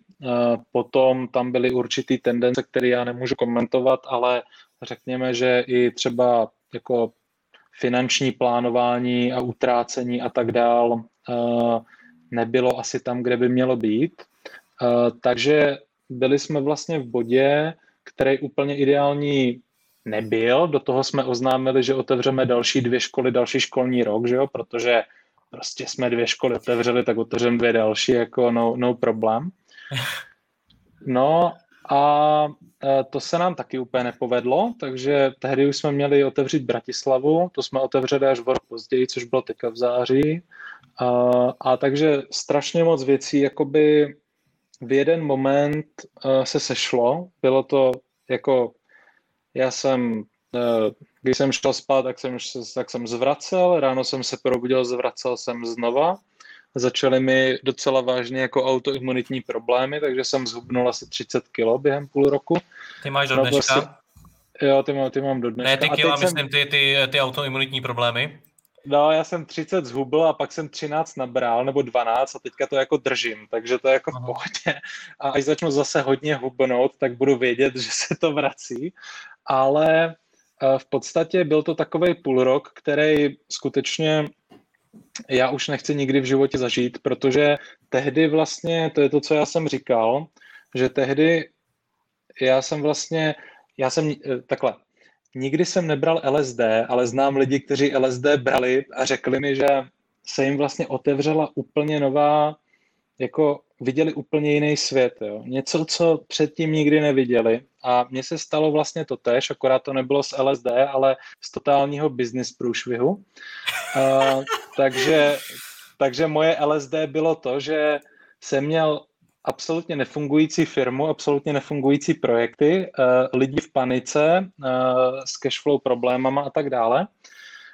A vlastně to se muselo nějakým způsobem jakoby vyřešit. Jo? A ono to není tak dávno, to je vlastně dva roky dozadu, dva něco roky dozadu. Jo? A od té doby my jsme jednak jako brutálně vyrostli, ale hlavně uh, uh, ta skupina uh, i po nějaký odborné stránce, i třeba uh, po mý stránce jako CEO a tak dále, ta se posunula tak neuvěřitelným způsobem, že já jsem v to fakt jako nevěřil. Jo? My jsme si s mou tehdejší přítelkyní, brzy, brzy mou ženou, tehdy jsme si prostě dělali plány, jako až ta firma skončí, co budeme dělat, jak jako přežijeme, protože já jsem měl čerstvě hypotéku, to je takový znak každého úspěšného mladého podnikatele, že dostane hypotéku.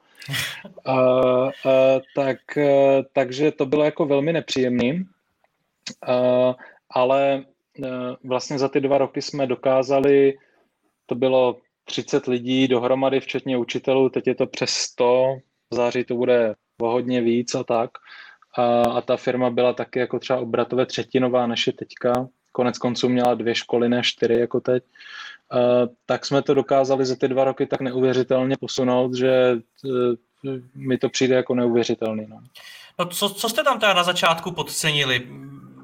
Přijde mi, že minimálně jste tam už možná trošičku ujeli uh, v tom, že jste založili dvě školy a ještě než jste to dokázali dostat do nějakého rozumného řádu, tak už jste rovnou zakládali další dvě.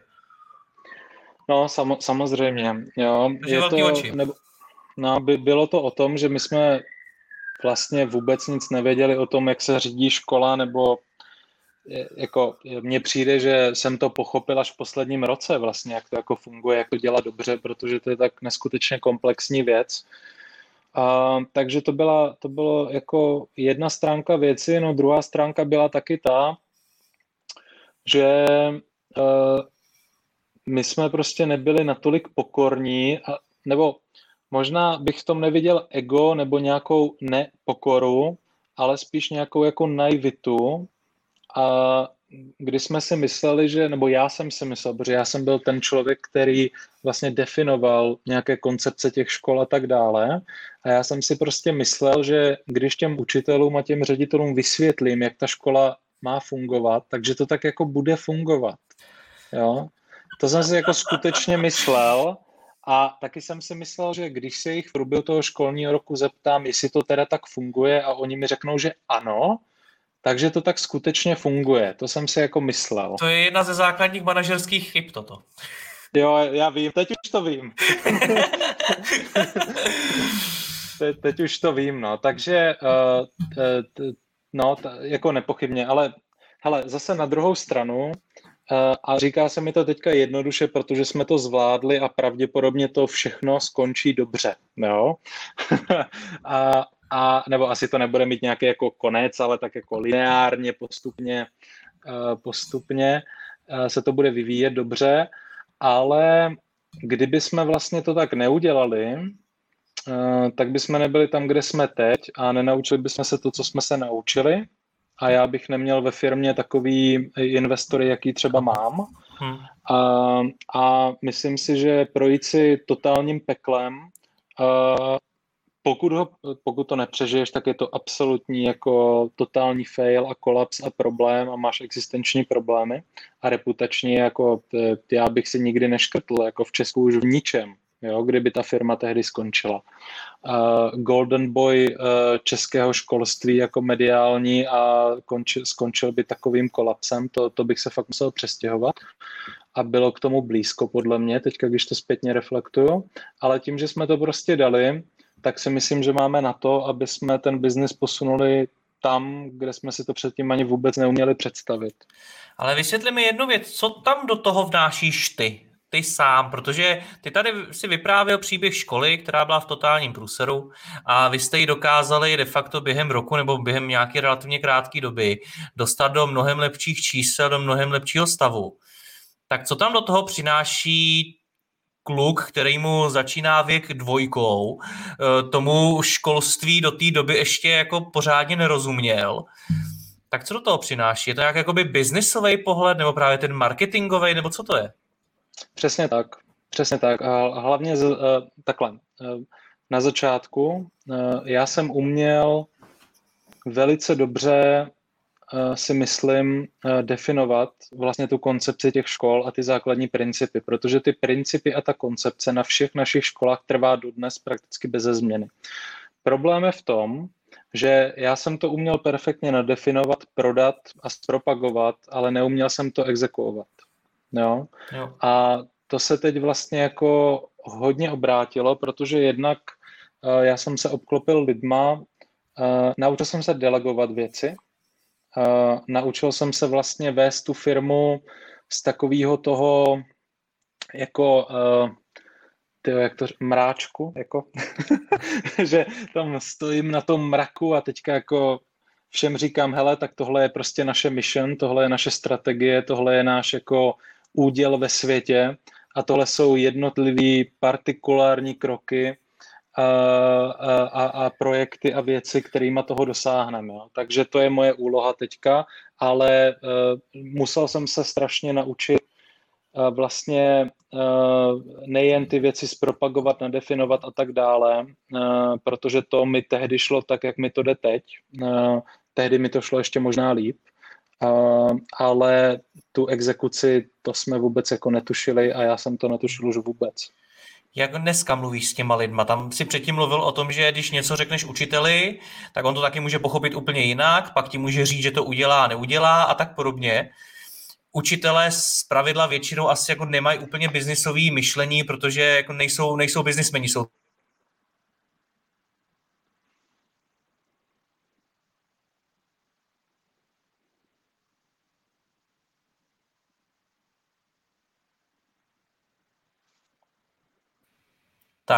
An, už? Už?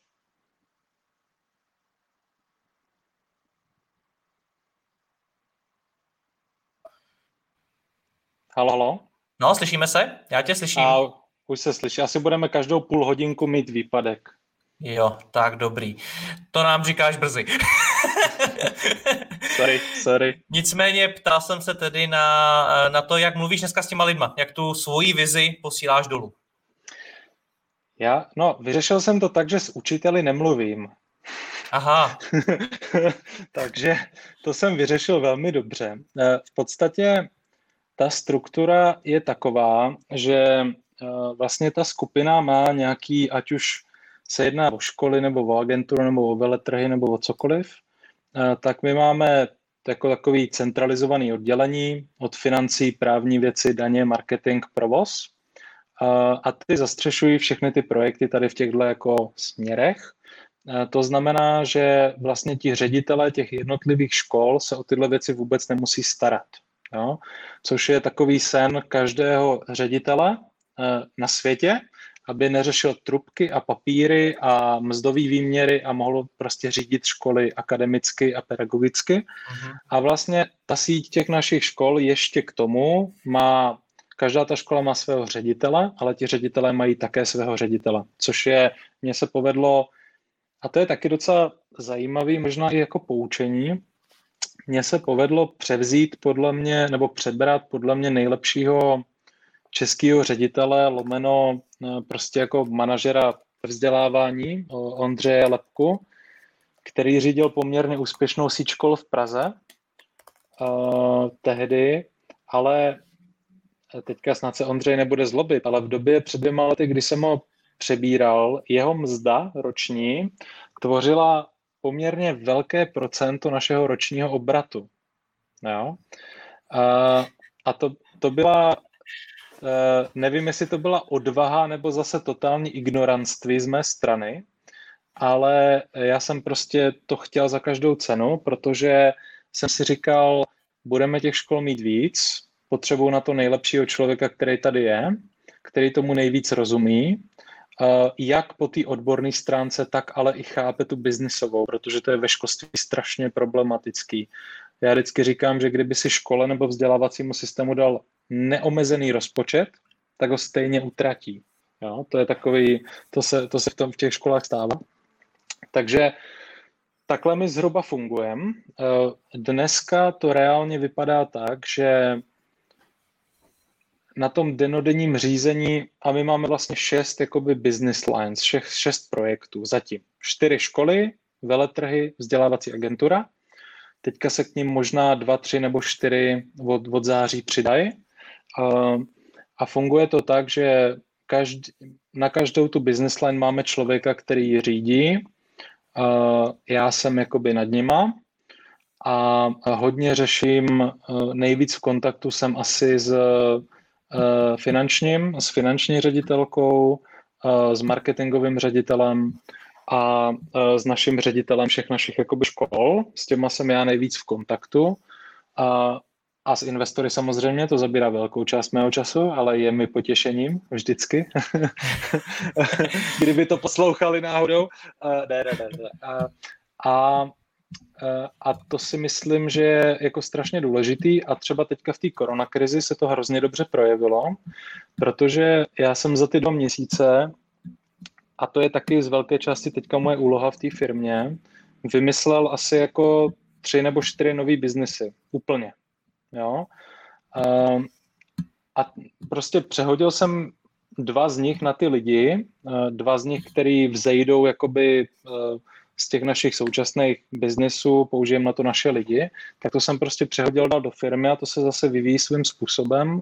A dva další, který řešíme, tak to je vlastně jako nějaká akvizice nebo něco takového, to, to řeším já. Jo. Takže uh, takhle v podstatě teďka fungujeme a já už nefunguju asi rok eh, takovým tím způsobem, že musím přijít do práce a pracovat. Jo, rozumíš mi, že odpovědět na 60 e-mailů, eh, napsat nějaký dokument a tedy. To já už jako dělat vlastně nemusím, což je super a podporuje to mě to v mé přirozené lenosti. A co místo toho děláš, když do té práce přijdeš a nemusíš pracovat? Dobrá otázka. Uh, no, uh, co hraješ, mám... nebo na co se díváš? Nevím, na co narážíš. Ne, ne, teďka, teď jsem, přiznám se, přiznám se, teď jsem v koroně po 13 letech se jako terapeuticky vrátil k World of Warcraft. Jo, a vlastně, no, a i když mám třeba nějaký Zoom cally a tak, tak to mám jako puštěný a já to ale hraju tak, že já tam sbírám kitky. Mě to hrozně jako uklidňuje. Takže, eh, no ale jako moje práce vlastně spočívá v tom, že eh, a to já jsem třeba taky dva roky zpátky vůbec vlastně nevěděl, co CEO dělá. Jo? Já jsem si myslel, že prostě se všem do všeho plete a všechno mikromanaguje a tak. Ale zkrátka jde o to, že musíš prostě vědět, že máš nějaké oddělení, nějaké projekty, ty mají nějaký dlouhodobý a potom dílčí cíle, že jo? Nebo každý ten dlouhodobý cíl má nějaký dílčí úseky a to s těma lidma musíš jakoby vždycky čekovat nebo mít, mít nad tím přehled. Takže já hodně, hodně komunikuju uh, s těma třema lidma primárně, který jsem zmínil, ale třeba teď poslední dva a půl měsíce pořád řeším vlastně jako ty nové věci. Jo, to je, to je strašně super a Eh, docela mi to, musím říct, ta korona změnila život, protože eh, tím, že my jsme založili školu v Bratislavě teďka v září a ještě moje má žena eh, je Slovenka. My jsme žili pět let v Brně, no já jsem tam žil od narození, ona tam studovala. A, tak jsme si vlastně řekli, ona zrovna dodělala školu, že teda půjdeme na rok nebo na dva do Bratislavy, když tam tu školu otvírám což jako bylo dobrý rozhodnutí, ale znamenalo to taky to, že já jsem před koronou zhruba 25 hodin týdně strávil v autě. Jo, že jsem prostě pořád jezdil po Praze, po Brně, po Bratislavě. Do toho uh, nás začali zvát v tom našem poradenském biznesu na různé konference po celém světě, uh, protože už jsme v tom začali být docela známí, jako v tom, uh, na tom globálním trhu. A, takže jsem byl prostě od půlky prosince do konce ledna třikrát v Americe, jednou v Londýně a tak. Takže Bratislava 40 minut na letišti, pecka. A vlastně takže tehdy jsem 25 hodin týdně trávil v autě a potom plus jako často hodně dní na cestách. A teď se to vlastně úplně zastavilo a zjistil jsem, že, že už to tak ani nechci dělat, až korona zmizí. No, když jsi tam popisoval, jak teda tu firmu řídíš, tak mi to trošičku možná nejde, nejde dokupy s těma hlavníma metrikama, o kterých jsme se bavili předtím a který určují kvalitu té školy. Mě v tom, co ty děláš, vůbec, eh, vůbec v tom necítím právě tu kvalitu. Řešíš nějak kvalitu vzdělání na těch školách, kvalitu těch škol? Řeším vlastně, trávíme tím poměrně dost času analýzou těch vlastně dat, každý, vlastně každý trimestr. Ty naše školy fungují po trimestrech, jo? takže uh-huh. třikrát ročně, někdy kvartálně, takže někdy, někdy i víckrát do roka.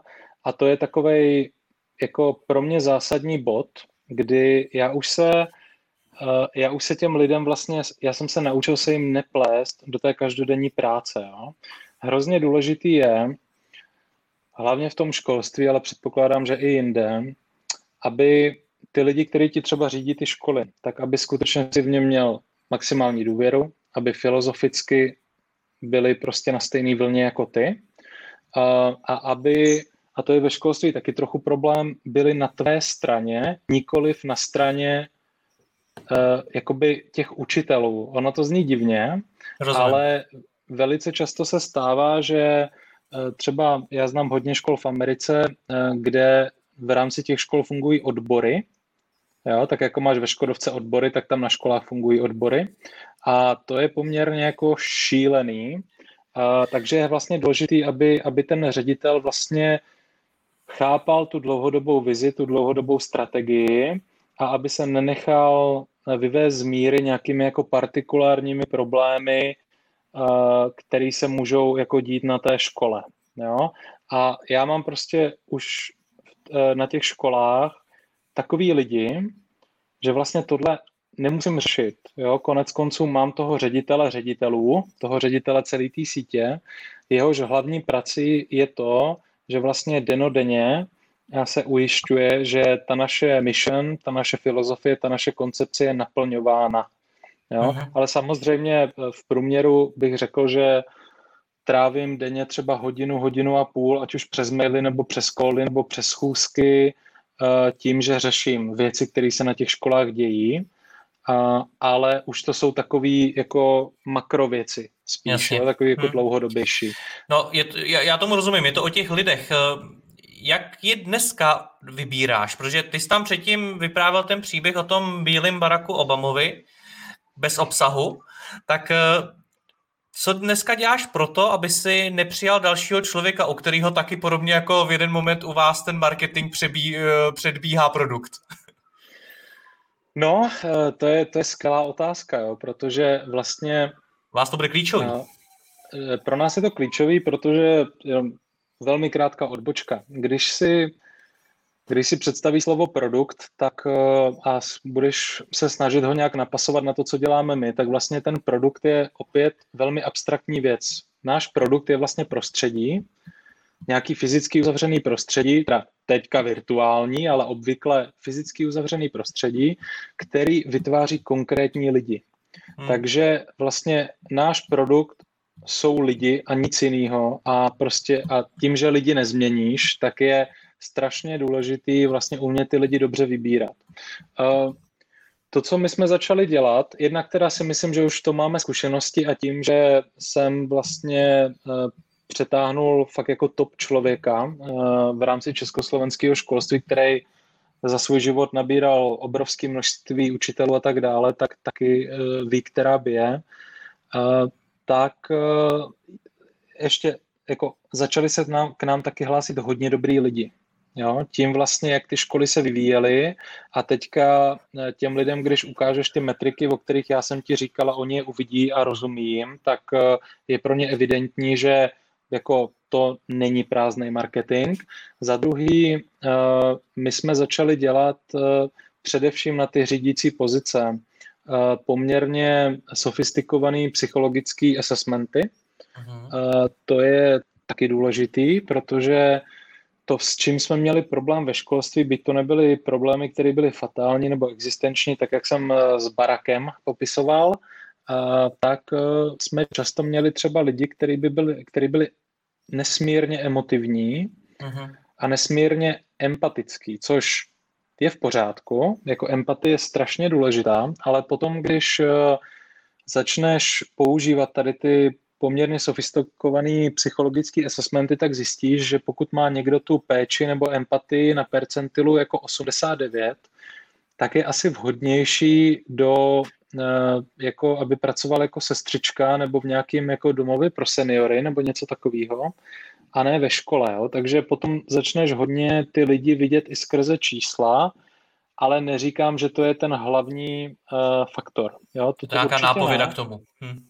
Určitě, je to jedna z věcí a já se snažím, mám takovou, mám tak, tím, že jsem asi jako hodně mladý a chvilku trvalo i našim investorům, než se s tím žil, zžili, ale já mám takovou tendenci na ty řídící pozice brát lidi, kteří u nás už třeba pracují, mají nějakou pozici, která je o úroveň nižší. Například tady v Bratislavě nám začal dělat ředitele, učitel, který dva roky učil u nás v Praze a je mu 32, jo? což úplně v 32 asi ředitele školy si nepředstavíš, ale teďka vím, že to byl výborný krok, protože uh, dva roky jsme ho znali, věděli jsme, jak funguje a i přes ten deficit věku a zkušeností, uh, tím, že znal tu naši kulturu a tak dále, tak byl schopený velice rychle zreplikovat tady v Bratislavě. Takže to jsou taky, a teďka když třeba, kdyby jsme řešili během dvou, tří let to, že nám z nějakého důvodu odejde nějaký ředitel, tak bychom velmi pravděpodobně taky vybírali z těch lidí, kteří tam už teď jsou, protože už se nám začínají profilovat velmi zajímaví lidi. Je hodně nebezpečný na ty školy, podle mě se třeba dívat e, jako globálně, nám se samozřejmě hlásí obrovské množství lidí z celého světa, jak na učitele, na ředitele a tak dále, ale ten assessment, ty Skype pohovory, ty reference, ono ti to zase neřekne tolik, jo? nevíš, e, jak ten člověk bude v tom prostředí fungovat. Já jsem teda pochopil, že jim dáváte nějaký, řekněme, jako psychologické testy, tak uh, co to konkrétně je, když bych to sami chtěl dát celým zaměstnancům budoucím? V podstatě to funguje tak, že uh, my máme takovou partnerskou, velice dobrou, uh, velice dobrou firmu, která se zabývá executive searchem pro největší firmy. A protože jako se jim líbí to, co děláme, tak ztrácejí čas s náma Eh, s tím, že vlastně jejich jako velmi dobrý, velmi dobrý psycholog eh, eh, s nám vždycky, když dáme nějakému kandidátovi tady ten assessment, tak potom máme asi hodinový call, kde on nám vlastně vysvětluje nebo nějakým způsobem definuje a popisuje ty parametry, které z toho vzešly. To, co je pro mě docela důležité, je to, že už to používáme druhý rok a vidím, že ty věci, které on nám říkal u těch lidí v první vlně, které u nás teďka jsou, rok plus, tak v naprosté většině případů se skutečně potvrdili. Jo? Ono samozřejmě e, nemusí to platit vždy a někdy to může platit víc, někdy míň, ale je to takový zajímavý, je to takový zajímavý parametr. A můžu to nějak zreplikovat ve své firmě tohle? Určitě, určitě. Najdi si Hogan Assessment, najdi si Hogan Assessment, najdi si nějakého certifikovaného psychologa, eh, který ti bude eh, interpretovat vlastně ty výsledky. Z jeho prací ten jeden test stojí podle mě 5000 korun a fakt se to vyplatí. Mm-hmm. Ještě, ještě nějakou další přínosnou zkušenost ohledně nabírání eh, kvalitních lidí máš a můžeš nám předat? Uh, no, uh, určitě mně se už několikrát nevyplatilo. Já jsem uh, přirozeně poměrně důvěřivý člověk, jo? takže já, když se s někým bavím, tak uh, prvoplánově nepředpokládám, že ten člověk nějakým způsobem nejenže nelže, nebo že lže, ale že ty věci ani třeba nepřikrášluje, jo? Mm-hmm. Uh, což je, to jsem se taky naučil hodně filtrovat. Mimochodem, já, když jsem si dělal ten assessment, protože já jsem si ho udělal, tak takového člověka bych v životě nepřijal. Jako, jo. to, to, mně to vyšlo nejhůř, to říkal ten psycholog, že Ondřej, na to si radši ani nevolejme. Pojďme se na to potkat osobně. ale ale to, to, to, to se mi vlastně nevyplatilo. Jo? Nějaká prvoplánová důvěra a strašně jsem se naučil to, že je velice důležitý, aby s tím člověkem mluvili i další lidi. Takže teď, když uh, nabíráme třeba nějakého zástupce ředitele nebo ředitele nebo něco takového, teda zaplať pámbu, nemusíme nabírat nové ředitele, protože eh, ty naše školy jsou personálně stabilní, což je ve školství taky velký issue. Ale když jsme to dělali v minulosti, tak nejen s tím člověkem mluvím já, ale primárně s ním mluví ten náš ředitel těch, té sítě škol a potom ten ředitel té dané školy, kam toho člověka najímáme a pokud vlastně najímáme ředitele, tak s ním třeba mluví jiný ředitel. Takže reálně s tím člověkem třeba mluví tři lidi. Plus do toho máš ten assessment. Já jsem nikdy si moc ani nedával práci, ani jsem lidi nenutil k tomu, aby řešili reference, protože jsem si říkal, že stejně ti ty lidi dají takový reference, jaký ti chtějí dát, ale v tomhle je třeba docela dobrý LinkedIn, jo? to jsem jako taky objevil. Uh, takže uh, tohle jsou takové typy a triky. Hmm.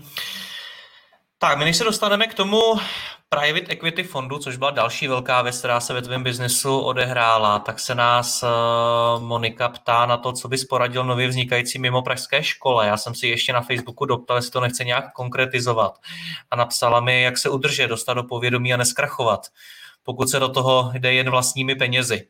Tak i tak je to široká otázka, nicméně dokázal bys na to říct pár nějakých zkušeností, které může Monika využít? No, eh, z té mé znalosti československého trhu soukromých škol, tak vlastně vyplývá, že založit si, založit si novou soukromou školu je asi tak dobrý nápad, jako založit si novou restauraci. Jo?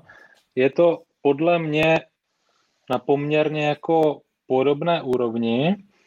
Uh, takže moje první doporučení by bylo nedělat to. Ale pokud už se tak stalo, pokud už se tak stalo, tak eh, je potřeba nad tím přemýšlet, byť lidi ze školství to jako slyšet často nechtějí, ale skutečně je potřeba nad tím přemýšlet jako nad biznesem, jo, jako prostě nad něčím, co má své fixní náklady a nejisté příjmy a musíte si uvědomit, že vlastně vaším klientem jsou v podstatě děti. A vy, když otevřete školu a ty děti tam chodí a vy se dostanete do finančních problémů v průběhu školního roku, tak nejen, že to je, jak jsem říkal, reputačně a jakkoliv jinak špatné a nebezpečné, ale je to taky jako podle mě maximálně nezodpovědné a nemorální. Jo? Takže jako člověk, který si tím málem prošel, málem prošel, tak bych varoval Eh, před tímhle. Pokud někdo do něčeho takového půjde a většinou z 95% do toho jdou lidi z nějakého aktivismu nebo přesvědčení, a, tak je prostě strašně důležitý si aspoň k tomu vzít někoho, kdo je schopen nějakého elementárního finančního plánování, protože jinak to může vyústit v totální průšvih. Když si otevřete restauraci nebo řeznictví nebo obchod, retail, cokoliv, tak jednoho dne zavřete tak vám tam prostě nepřijdou ty klienti, že jo.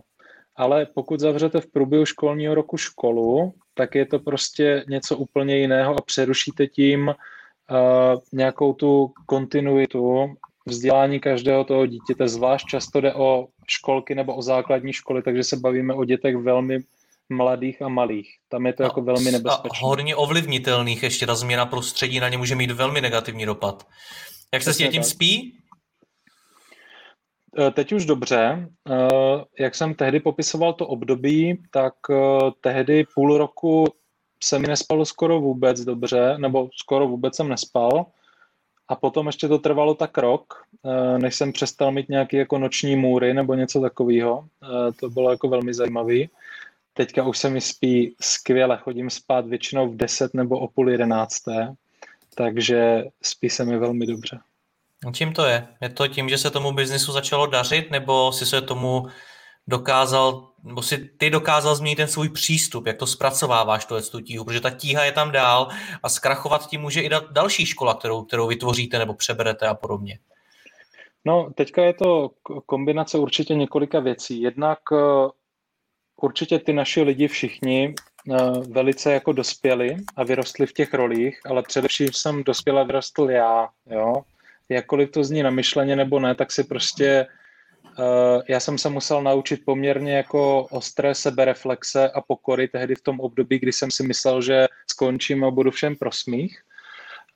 Takže toto byl jako základní předpoklad a taky vlastně od té doby, co máme ty naše investory nebo moje společníky, společníka, v tomto případě společnice, tak jsme se naučili poměrně jako sofistikovanému finančnímu řízení celé té skupiny a uh, víme poměrně přesně, uh, víme poměrně přesně prostě, jak to bude dalších 12 měsíců uh, vypadat, protože to je specifikum zase toho biznesu. Já už teď zhruba vím, uh, jaká bude situace a jaký budou výsledky toho dalšího roku, jo? protože ty vlastně už v podstatě v srpnu máš na dalších 12 měsíců buď peníze na účtu, nebo minimálně máš zasmluvněné, takže v tomhle je to poměrně dobře predikovatelný. A, to je jako velký dík našim investorům, kteří do toho přišli a začali mít na nás poměrně velký nároky v tom, aby jsme se z firmy, která finančně neplánuje nic, proměnili ve firmu, která prostě má manažerský výkazy a eh, prostě cashflow, cashflow plánování na poměrně dobrý úrovni. Popiš nám to víc, jsi to doporučoval i Monice, ať, ať nepodcení finanční řízení. Mně připadá, že z toho finančního řízení se v poslední době taky stává tak trošičku jako buzzword. je to taky, taky obecný pojem. Co to, co to konkrétně hmm. znamená, když mám začít firmu řídit přes peníze? No myslím si, že korona především ukázala, že nějaký jako e, účetní výsledky hospodaření nebo aktiva, pasiva a tak dále, to je vlastně úplně k ničemu. Jo? Jako vnímat firmu skrze tady tyhle parametry, především rostoucí firmu a firmu, řekněme, začínající, pokud nejsi fabrika a nemáš 100 e, milionové a miliardové úvěry od bank, tak je to pro tebe úplně irrelevantní. E, prostě cash is king jo? a důležitý je cash flow. Školy mají tu obrovskou výhodu, proto my jsme vždycky byli schopni vyrůst bez jakýchkoliv externích peněz, ať už od investorů nebo od bank. I ti současní investoři vlastně do firmy nenalili ani korunu, ale koupili podíl mého expolečníka. A byli jsme schopni vyrůst a rozšiřovat se kvůli tomu, že školy fungují tak, že ti lidé vlastně platí na rok dopředu. Jo? Jinými slovy, je to stejný princip jako například nevím, když máš časopis a máš 10 tisíc ročních předplatitelů, tak ty dostaneš peníze na rok od 10 tisíc lidí, ale máš zase závazek, takže ty si vytv- pokud to utrácíš, tak si vytváříš takový vnitřní dluh vlastně, který tě může doběhnout.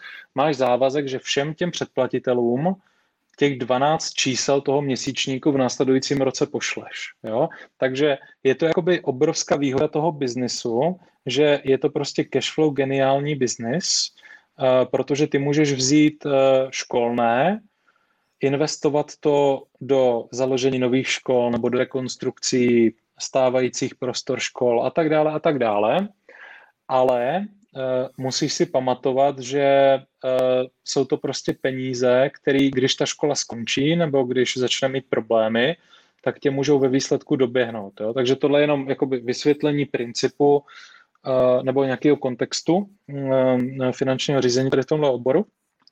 A to, co je určitě důležitý, a vnímám to taky trošku jako tendenci i jako fondu obecně. Jo? Neříkám přímo toho našeho, ale obecně, eh, že oni se na ty firmy často, a dělají v tom chybu, dívají vlastně hrozně konsolidovaně. Jo? My třeba víme, jak se daří každý z těch našich šesti business lines, víme to úplně detailně a víme, že když skončí jedna nebo druhá, tak si můžeme velice jednoduše spočítat to, jestli ty ostatní to zaplatí. Jo?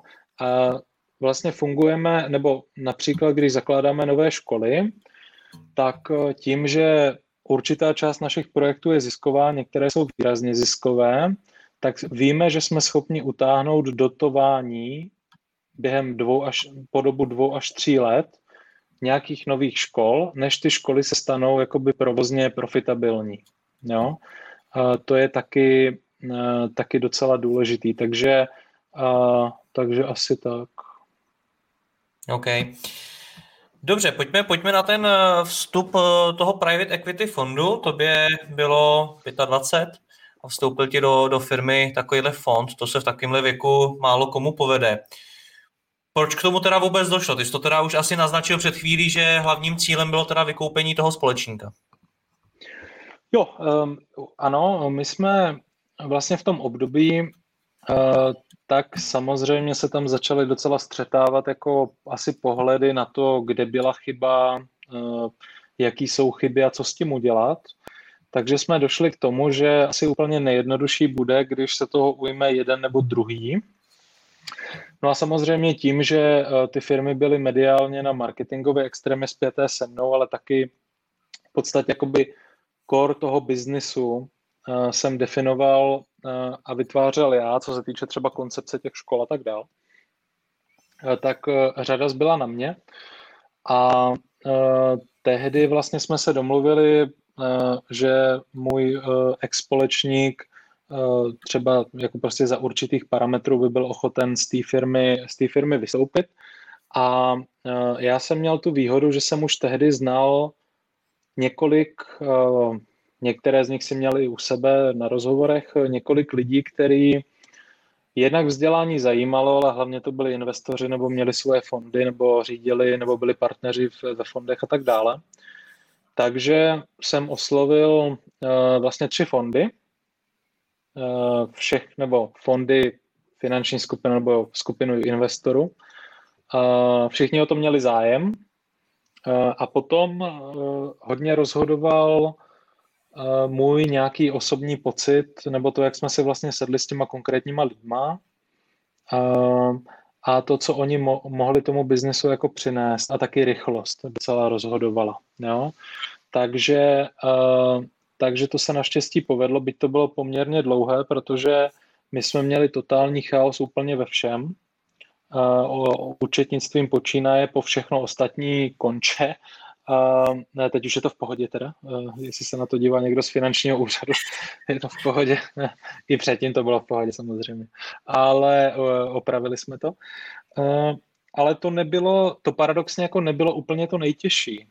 Jo, byť nebylo asi úplně jednoduchý přesvědčit, přesvědčit tři ze tří, aby do toho nalili nebo aby zaplatili docela hodně peněz uh, jako za, za polovinu biznesu, který má sice jako enormní potenciál, protože my jsme, a to se asi nepovedlo vlastně od té doby nikomu a skutečně o nikom nevím, že jsme uměli uh, přijít vlastně s koncepcí, která by byla biznesově tak atraktivní, uh, to znamená, která by měla, o kterou by byl takový zájem, ale přitom my jsme jako autenticky přesvědčeni o tom, že to je ta správná cesta. Jo? Takže to hraje strašně dobře dohromady tohle, protože my jsme prostě fakt vnitřně motivovaní k tomu, aby, aby to všechno fungovalo dobře a ty peníze nebo ten růst finanční je nějakým jako sekundárním efektem.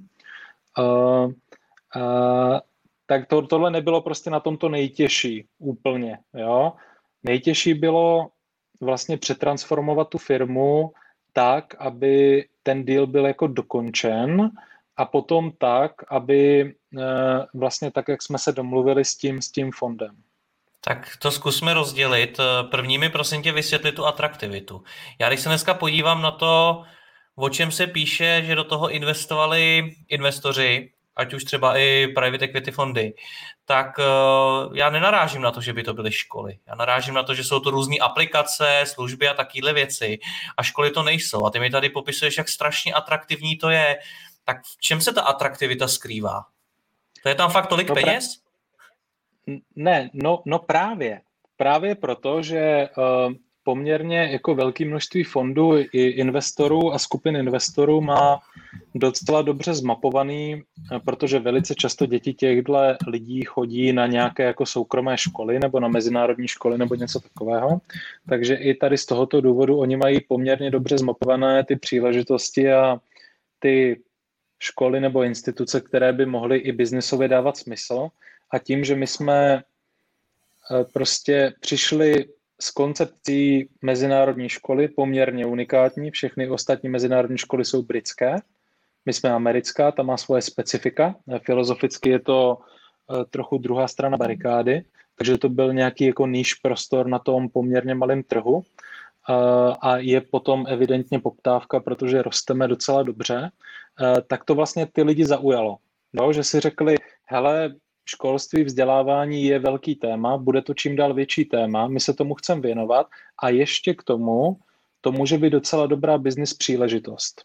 Takže hmm. tohle ty lidi, tohle ty lidi poměrně zaujalo. Nemluvě o tom, že uh, je strašně, strašně komplikovaný Uh, třeba kdyby někdo chtěl postavit nám konkurenci v Praze nebo v Brně nebo i v Bratislavě s další mezinárodní školou, tak ten regulatorní cirkus, kterým ty musíš projít, nemluvě o tom, že na to musíš mít vhodné prostory a tak dále, je tak jako obtížný a dlouhý, že je poměrně nepravděpodobný, že by třeba v Praze během dalších 10-15 let vznikla jedna nebo dvě další konkurenční školy. Jo, je to prostě nepravděpodobný. Hmm. Z mnoha dalších důvodů. Takže proto to pro ně bylo docela zajímavé. Bylo pro ně zajímavé i to, že my jsme poměrně diverzifikovaní, i tehdy jsme byli. Máme ten agenturní biznis, máme ten veletržní biznis, má, měli jsme už tehdy vlastně dvě školy, zakládali jsme třetí, otevírali jsme třetí, takže ta diverzifikace je taky důležitá. A poslední věc, vlastně v okamžiku, kdy ty lidi pochopí uh, tu, ten jakoby cashflow kontext, o kterém jsem se zmiňoval před chvílí a to, že oni vlastně nemusí nalívat a přilívat v dalších, tak jako u startupu, v dalších kolech, byť to jako právě takový ty moc tohle nedělá, že oni do toho nemusí nalívat další a další peníze. A ta firma je vlastně soběstačná, dokáže organicky růst vlastních peněz, ani si na to nemusí brát úvěry, tak to jim přišlo docela, docela zajímavý. No a e, určitě nezastírám, že jsem člověk, který je poměrně přesvědčivý a, a doufám, doufám, že pochopili, že byť mi tehdy bylo 25, tak rozumím tomu, co dělám a tomu, co dělá, tomu, co děláme, jako na takové úrovni, že to je prostě jako minimálně nadstandardně. Konec konců já jako nic jiného od 19 let nedělám, než se zabývám Prvně jsem začal děti posílat na nejlepší školy, které vlastně v Severní Americe, v Británii jsou a po pěti letech jsem se snažil vlastně replikovat to, co oni dělají tam, tady a těch škol jsem projel desítky, ne možná už stovky. Hmm. A takže to je určitě taky přesvědčilo. No ale i přesto všechno, že to bylo takhle atraktivní a ty jsi byl takhle přesvědčivý, tak uh, to jednání nebylo jednoduchý, jsem pochopil. Určitě ne. Uh, mělo to takovou drobnou výhodu, že já jsem ve svých 25 letech vlastně nerozuměl téměř ničemu, k čemu jsem se zavázal. takže... Takže uh, když před dvěma roky. no, no, no, no, no, takže když vlastně jako podepisuješ třeba 90-stránkovou akviziční smlouvu nebo 40-stránkovou společenskou smlouvu nebo něco takového, tak teďka zpětně musím říct, že to se mnou bylo poměrně jednoduchý, protože já jsem, to, já jsem toho odkýval docela hodně, jo? takže v tomhle to bylo asi jednodušší, ale jako jednoduchý to nebylo. Jo? Ten proces trval ten proces trval 4-5 měsíců a druhá věc je ta, že u firem, eh, pokud se na nás dívá nebo poslouchá nás někdo, kdo má firmu půl na půl s někým, tak vlastně rozumí tomu, že i ty lidi pod tebou, nebo že ten biznis je vlastně strašně citlivý eh, na tu přítomnost těch obou lidí. Jo? A velice často jsou lidi v té firmě, kteří jsou lidmi toho uh, společníka a toho společníka. Jo? A u nás uh, to, co byl další problém, bylo to, že já jsem se docela bál toho, aby vlastně ty, nějaký ty lidi jako neodešli z té firmy. Jo? No, ne, neodešel nikdo, jo? což bylo jako hrozně, uh, hrozně důležitý a to mě naučilo jako další věci a to bylo vlastně to, že já jsem uh, vlastně neviděl jiný východisko, než být s těma lidma za prvé jako tak transparentně, jak jen to jde, o tom, co se děje, co se plánuje, jaký může být výsledek, ale jaký jsou i rizika. A za druhé jsem se naučil po mě, po, podle mě líp než kdy předtím jako nějak definovat to směřování a ty cíle a, ty, a tu cestu, jako jak se k tomu dostaneme. Jo? A to prostě, když ty lidi vidí nějaký světlo na konci tunelu nebo nějaký jako cíl, tak potom to dává mnohem větší smysl a bylo to ještě v době, kterou už teda ta nás dlouho nepotká, ale bylo to v době, kdy zaměstnanec byl king, jo? kdy si prostě dáš výpověď, zvlášť v Česku nebo na Slovensku, že jo, minimální nezaměstnanost a druhý den se o tebe popere dalších 20 firm. Hmm. Jak jsi říkal, že to s tebou bylo jednoduchý, tak uh, jako vy, vy, co, co tam málem, jako, nebo jak probíhalo to vyjednávání o té smlouvě? Byl tam nějaký problém, něco, na co by si si dal příště pozor? No, no, uh, já si myslím, že eh, tehdy vlastně uh, vzhledem k tomu, v jaký jsme byli situaci s tím biznesem, v jakém jsme byli cyklu, že jsme skutečně byli na začátku jako růstu a bylo to poměrně riskantní, uh, tak já si myslím, že to bylo adekvátní. Jo? Ale to co, to, co třeba lidi si moc jako neuvědomují, je to, že jsou třeba smluvně definované nějaké podmínky, za kterých eh, ty můžeš klidně o ten svůj podíl přijít. Jo? Takže ty můžeš být třeba 50 na 50 nebo 70 na 30 nebo 30 na 70, ale potom pokud ve výsledku uh, se to finančně jako zvorá tak, že uh, za ten podíl, který ten investor má, nedostane odpovídající zhodnocení, které je nějakým způsobem definované, tak může na to, aby toho zhodnocení dosáhnul, tak si může vzít i část tvého podílu na konci. Jo? Ty si to e, výborně řešil s Ondřejem Fricem e, v tom tvém rozhovoru. Uh, to, to, to, to jsem slyšel několikrát, I, i tobě jsem říkal, že jsem díky tvému rozhovoru přišel na to, co znamená liquidation preference, byť jsem to sám podepsal. tak jsme, já věřím, že i Ondřejovi udělá radost, že jsme zachránili minimálně tvůj biznis.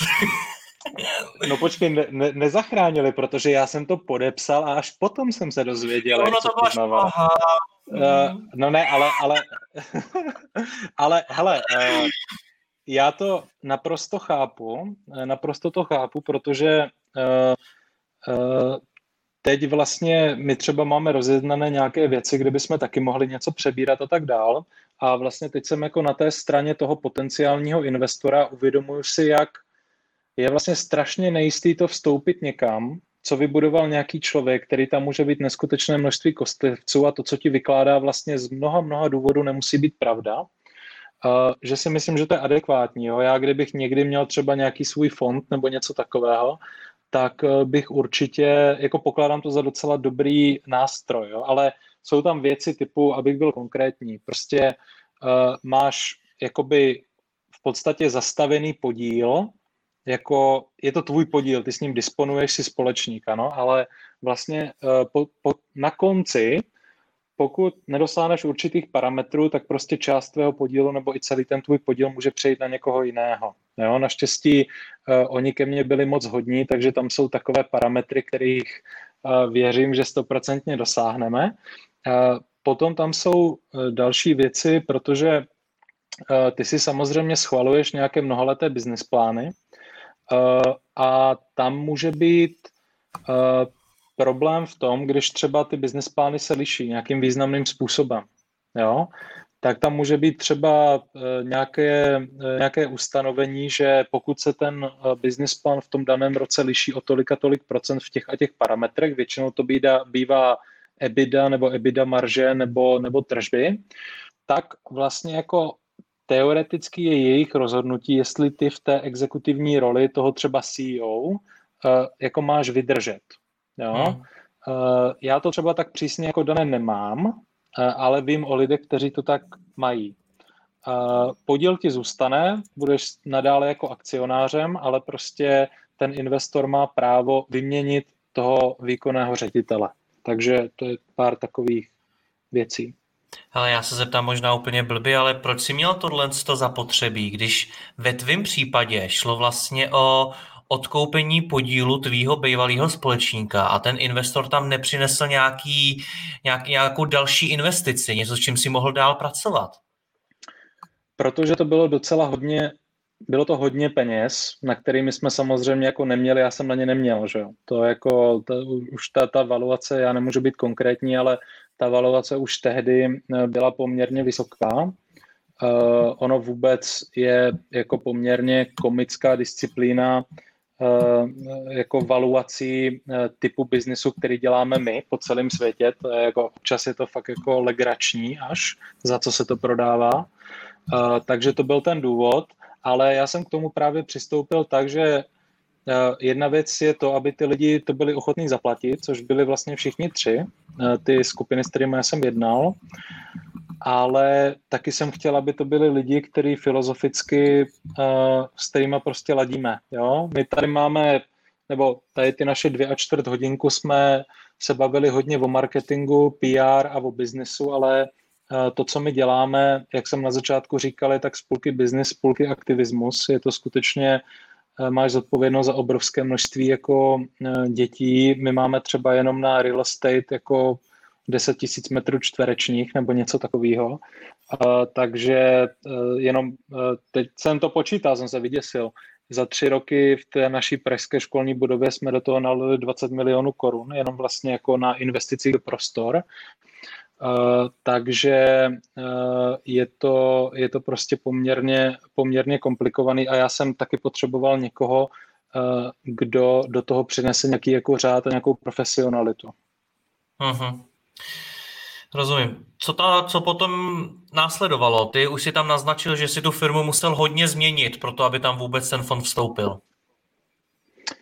Jo, v podstatě to znamenalo různé věci, které mi teď jako přijdou jako samozřejmost, jo, to znamená uh, nějaké nastavení nějakých jako manažerských finančních výkazů, že jo, sledování, měření toho, jak je třeba efektivní utrácet určitý peníze za marketing nebo není, uh, začneš využívat služby jako poměrně dobrých poradců a daň, daňových poradců, právníků, začneš prostě vnímat jako rizika, protože to, co hodně jako mladých nebo začínajících podnikatelů dělá, je, že ty si tak strašně pohlcený tím biznesem a tou op- operativou a tím denodenním mikromanagementem a řízením a tak dál, že ty vlastně si ani neuvědomuješ, že funguješ v rámci nějakého systému, který má nějaká pravidla. Jo? A velice často já si nedělám iluzi, že kdyby teď přišla finanční kontrola do tisíce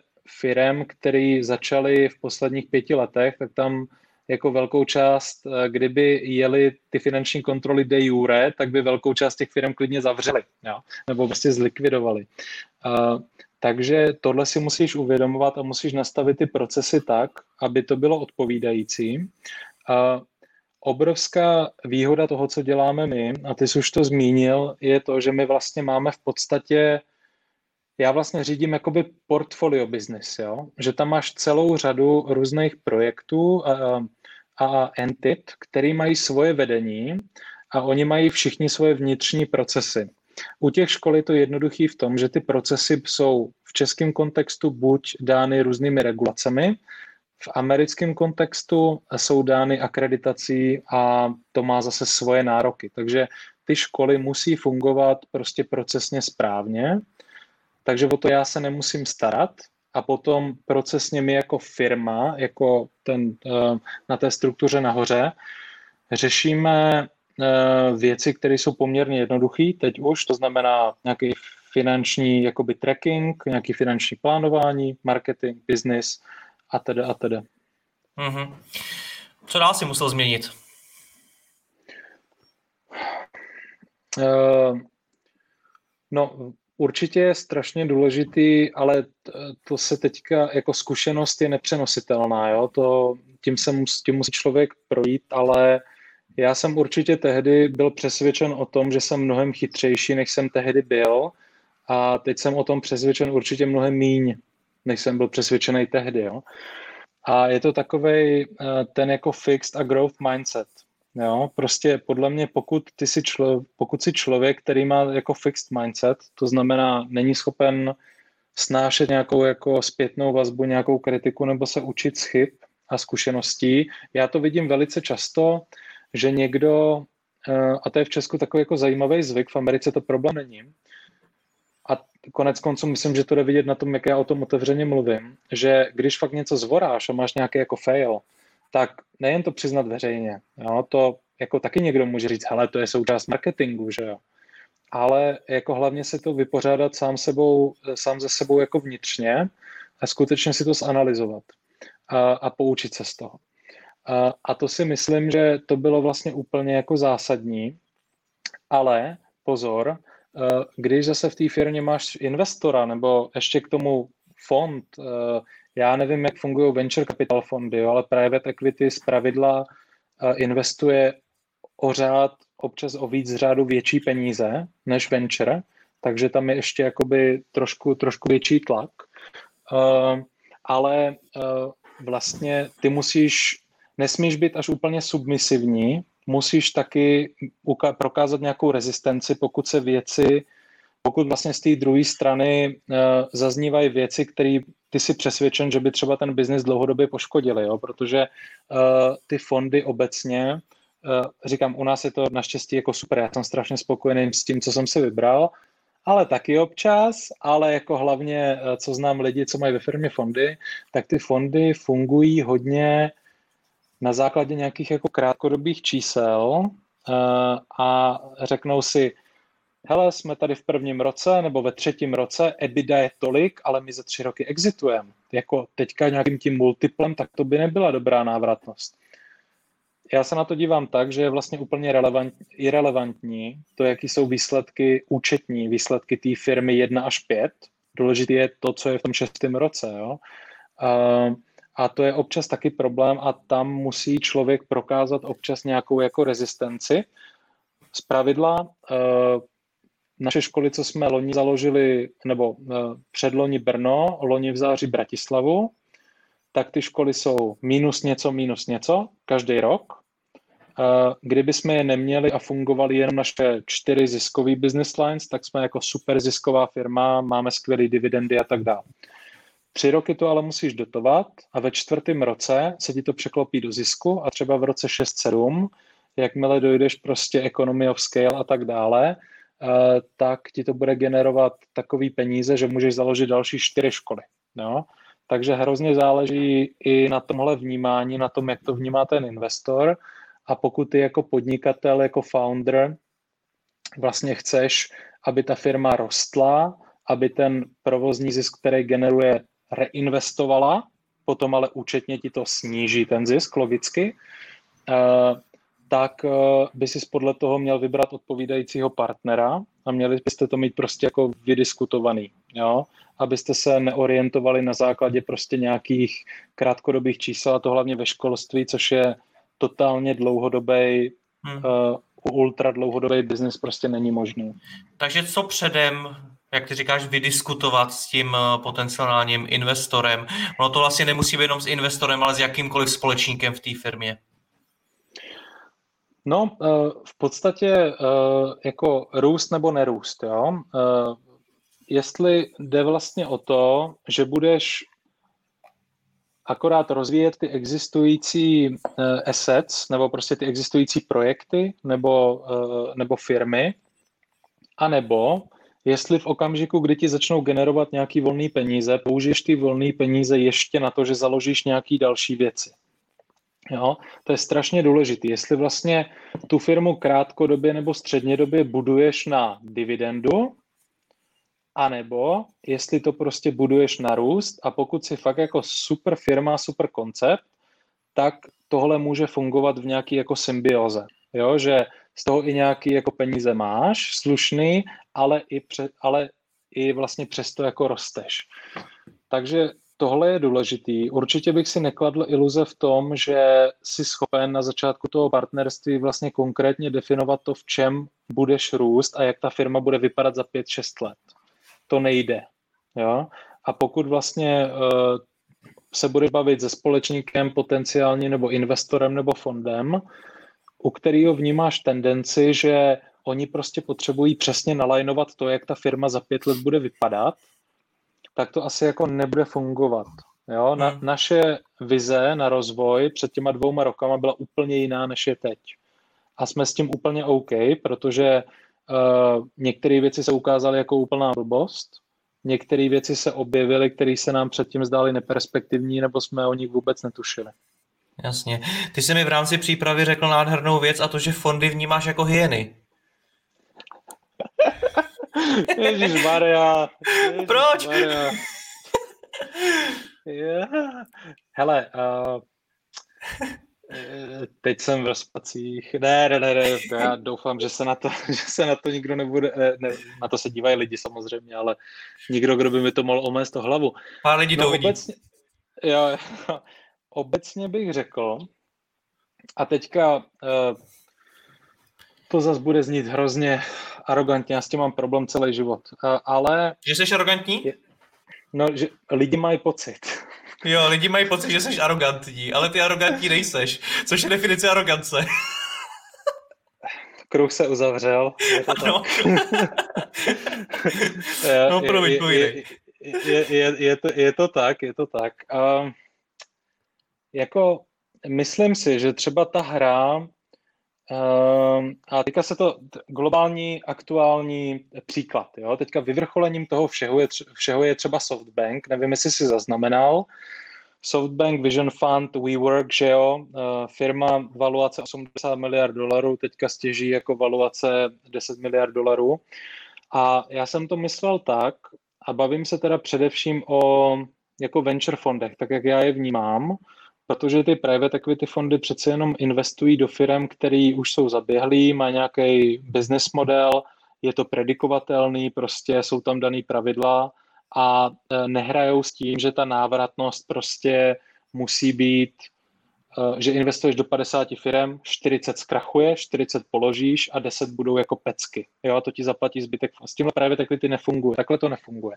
Takže ty jako hyeny nevnímám, ale docela mě fascinuje, docela mě uh, fascinují ty venture fondy, které otevřeně říkají, a já teďka někoho určitě v Československu jako nejmenuju, já se uh, hlavně dívám na, jako na Bloomberg, na CNBC a tady na tyhle zahraniční věci, ale který vlastně otevřeně říkají, že prostě investují vy třeba těch 50 firm, co jsem říkal, uh, a v určitém momentu odepíšou vlastně jako odepíšou doslova ve všech smyslech toho slova uh, určitý počet firm, protože se musí prostě fokusovat na ty firmy, které jim vydělají tu neskutečnou raketu potom, jo.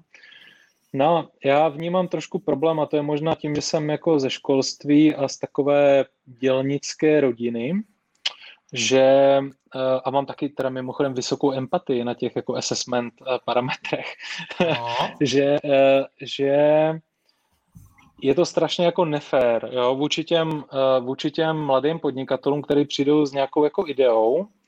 Teďka on je zblbne ten investor těma obrovskýma valuacema, že jo, jako valuace, uh, oni ti zainvestují do firmy, ty všechny peníze použijou na rozvoj, ty z toho nedostaneš nic, akorát se ti sníží podíl a pak ti třeba prostě odepíšou, protože kdyby do toho dali nějaké úsilí a alokovali nějakou uh, nějaké množství svých lidí, tak by třeba ta firma mohla uspět, ale ne totálně raketově. Jo? A tak oni často radši ty firmy odepíšou.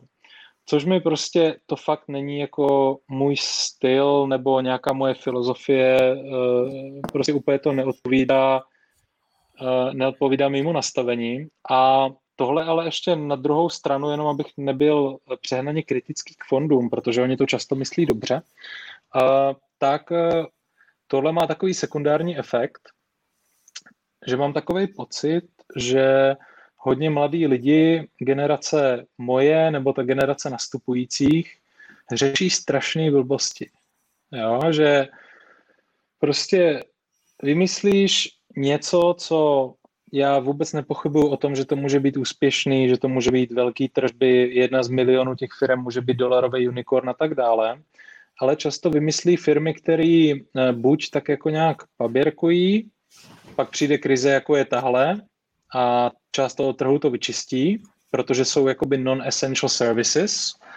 Uh, no a potom jsou firmy, na kterých dělají strašně chytrý lidi, uh, budují je několik let a pak se to prodá jako nějaký komplement nějakého softwaru, který vytváří nějaká nadnárodní korporace a ten software má 250 komponent a tohle za tu miliardu korun, ten exit, je vlastně jako kom, 249. komplement toho, stat, eh, toho softwaru, jo. A na tom vůbec není, no. Ondro, já si zahraju na bulvárního novináře, jo. Příklady, konkrétní, jména. Ne, ne, ne vůbec, já tomu zase tak jako nerozumím, jenom říkám, jaký z toho mám, jaký z toho mám pocit, protože já jsem bohužel byl na pár jako konferencích tohoto typu a, a, a, a prostě přišlo mi, že a, ty lidi často, nebo ty mladí lidi často neřešili uh, ten produkt nebo kvalitu toho produktu, nebo vlastně nelámali si hlavu s tím, jak ten produkt prodat, jak se dostat prostě do nějakého prostředí, kde by mohli najít nějaký klienty a tak dále, ale řešili svou valuaci a jak pozicionovat tu eh, firmu nebo ten produkt takovým způsobem, jakýma buzzwords ho obklopit, aby dostali co největší valuaci. Jo? A to je takový jako... Z... Taky ty průzkumy, jak když uvedeš, že děláte s umělou inteligencí, tak máš větší šanci na investici, než když to neuvedeš a podobně. Přesně tak, jo. Takže, eh, no a problém, eh, problém je trochu v tom, že pokud eh, ta jako nastupující generace nebo ta mladá generace těch podnikatelů se zabývá věcma tohoto typu, tak potom ti přijde takováto krize a jako lidi, kteří jsou extrémně talentovaní a nadějní a chytří, tak strávili x posledních let tím, že budovali něco takového, co prostě ta krize přejede jako tsunami. Jo? Peter Thiel, myslím, že to byl on, tak on se sám zamýšlel, já jsem teďka tu quote eh, zapomněl, ale vlastně narážel na to, že Uh, vlastně jako uh, v 60. letech byli američani na měsíci, jako odzbrojili potom sovětský svaz, vytvořil se internet a tak dál, no a za posledních 10 let se vymyslel Twitter, to znamená 140 znaků nebo něco takového, a že nejchytřejší lidi této generace tráví čas nad tím, jak vymyslet Twitter. Jo? Byť Twitter je strašně jako záslužná věc, určitě je to hrozně jako důležitý, je to super platforma, já na ní teda nejsem, ale je to super platforma, ale co kdyby nějaká část těch strašně chytrých lidí se třeba věnovala něčemu jako jinému, jo, něčemu, jo, ale to je jako kapitalismus, máme svobodný trh v pořádku, ať si každý dělá, co chce, úplně bez problému. A spíš mi jde jenom tady o ty sekundární efekty, které jsou vlastně trošku a mají potom vliv na celou společnost a ekonomiku a jsou trochu e, vlastně spojený tady s tím podle mě perverzní, tady s tou perverzní obsesí těma jako valuace. Valuace. Valuace je důležitá, když Eh, určuje to, kolik peněz potom dostaneš na účet, ale není úplně důležitá, když z té valuace nedostaneš na účet nic a je to vlastně imaginární číslo. Chápu. No dobře, tak uh, já, já z tebe trošičku chápu to, že uh, nemá smysl zakládat, já nevím, další aplikace, další takovéhle věci, protože ty jsi tam zmiňoval, že se to jednoho dne stane jednou z milionů součástí nějaký jiný firmy a podobně ale že je lepší možná ty příležitosti hledat někde jinde, možná i v nějakém úplně jiném oboru. Chápu to správně? No, ty můžeš samozřejmě, protože se digitalizuje všechno, tak eh, eh, já vnímám, eh, vnímám jako aplikaci nebo software jako formu, nikoliv jako obsah. Jo? Já se spíš bavím obsahově, Chápu. že si třeba um, umím představit, že kdyby někdo se teďka snažil a vyvinul jako maximální úsilí a zamyslel se nad tím, jak technologicky posunout zdravotnictví, nebo teďka konec konců e, se vlastně ukázalo, jak je strašně e, technologicky negramotný celý školství po celém světě, tak by to třeba dávalo větší efekt. Hmm. Společensky. Dobře, hele, my, my už se tady spolu povídáme dvě a půl hodiny. Řekni mi na závěr, jako kam tě to dostalo, tohleto všechno? Protože my se tady velkou část toho rozhovoru samozřejmě bavíme o tvém jako velkým úspěchu. Na začátku jsem vyjmenovával i nějaký ty třpitky a teď jsme probírali, co se ti povedlo jako reálně vybudovat za biznis a tak. Ale současně tam padla i taková ta informace ve smyslu, uh, že ti to odbouralo imunitu, že ti to jako způsobilo velký zdravotní a možná i psychický problém, že si nemohl dlouhou dobu spát a podobně. Tak co to všechno obnáší teda ten úspěch pro zejména toho mladého člověka, můžeš si to klidně představit tak, že si stoupneš před ty tvoje studenty kteří jsou samozřejmě pravděpodobně taky jako ovlivněný všema těma příběhama úspěchu, ve kterých my nemluvíme, ale o té odvrácené straně. Tak co bys jim řekl? Co to obnáší úspěch? No, e, strašně, a to je jako kliše, ale já ho musím zopakovat, protože jsem o tom přesvědčen. Velice záleží na tvé definici úspěchu. Jo? Uh, já se skutečně jako za úspěšného nepovažuju, protože ani vlastně takhle jako, já takhle jako nepřemýšlím. Jo?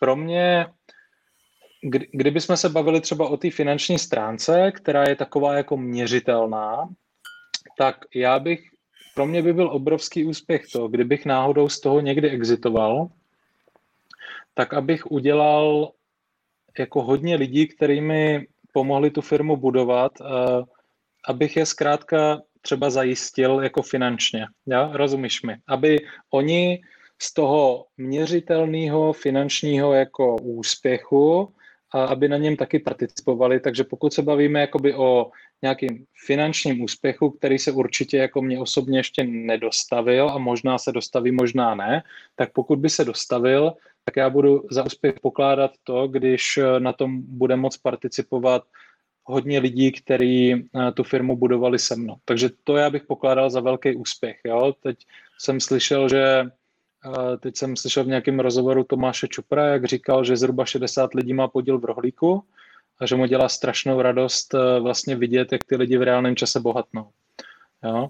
A samozřejmě jako to je nesrovnatelná firma s náma velikostí vším a těch 60 lidí to, to je taky přehnaný, ale kdyby mě se povedlo, uh, kdybych to exitoval někdy třeba i spolu s tím fondem, z toho získat takový peníze, že bych třeba z nejbližších 10-15 lidí udělal uh, jako milionáře, tak by mě to neskutečně potěšilo a to by byl pro mě úspěch. Uh, takže to je jako jedna věc. Jinak uh, pro mě uh, úspěch nebo nějaký cíl,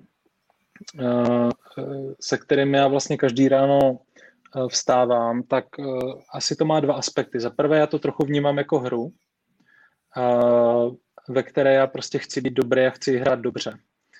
A pokud ji budu hrát dobře, tak ta firma poroste, ale hlavně ty projekty a produkty, kterými děláme, budou Eh, objektivně úspěšný a objektivně o ně bude prostě přirozeně zájem a ty lidi, kteří pro nás pracují, budou výborně odměnění, zaplacení a budou šťastní. Takže to je, uh, to je jakoby jedna věc.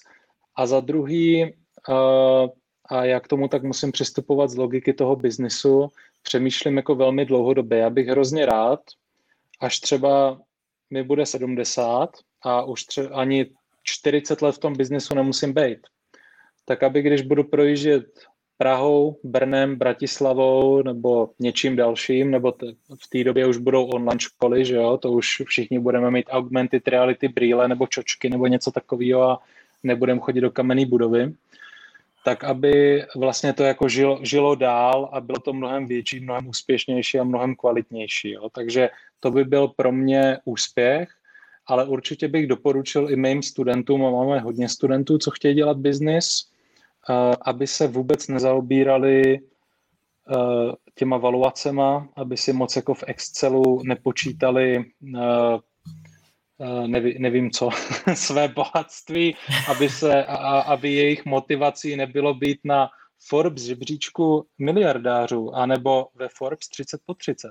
A protože ta základní poučka, což je absolutní kliše, a tím bych můj monolog zakončil, je ta, že pokud vážně jako děláš to, co tě vnitřně naplňuje, motivuje a prostě přemýšlíš o tom, když jdeš spát, přemýšlíš o tom, když, když se ráno probudíš, tak to je podle mě jako úspěch a je to naplněný život.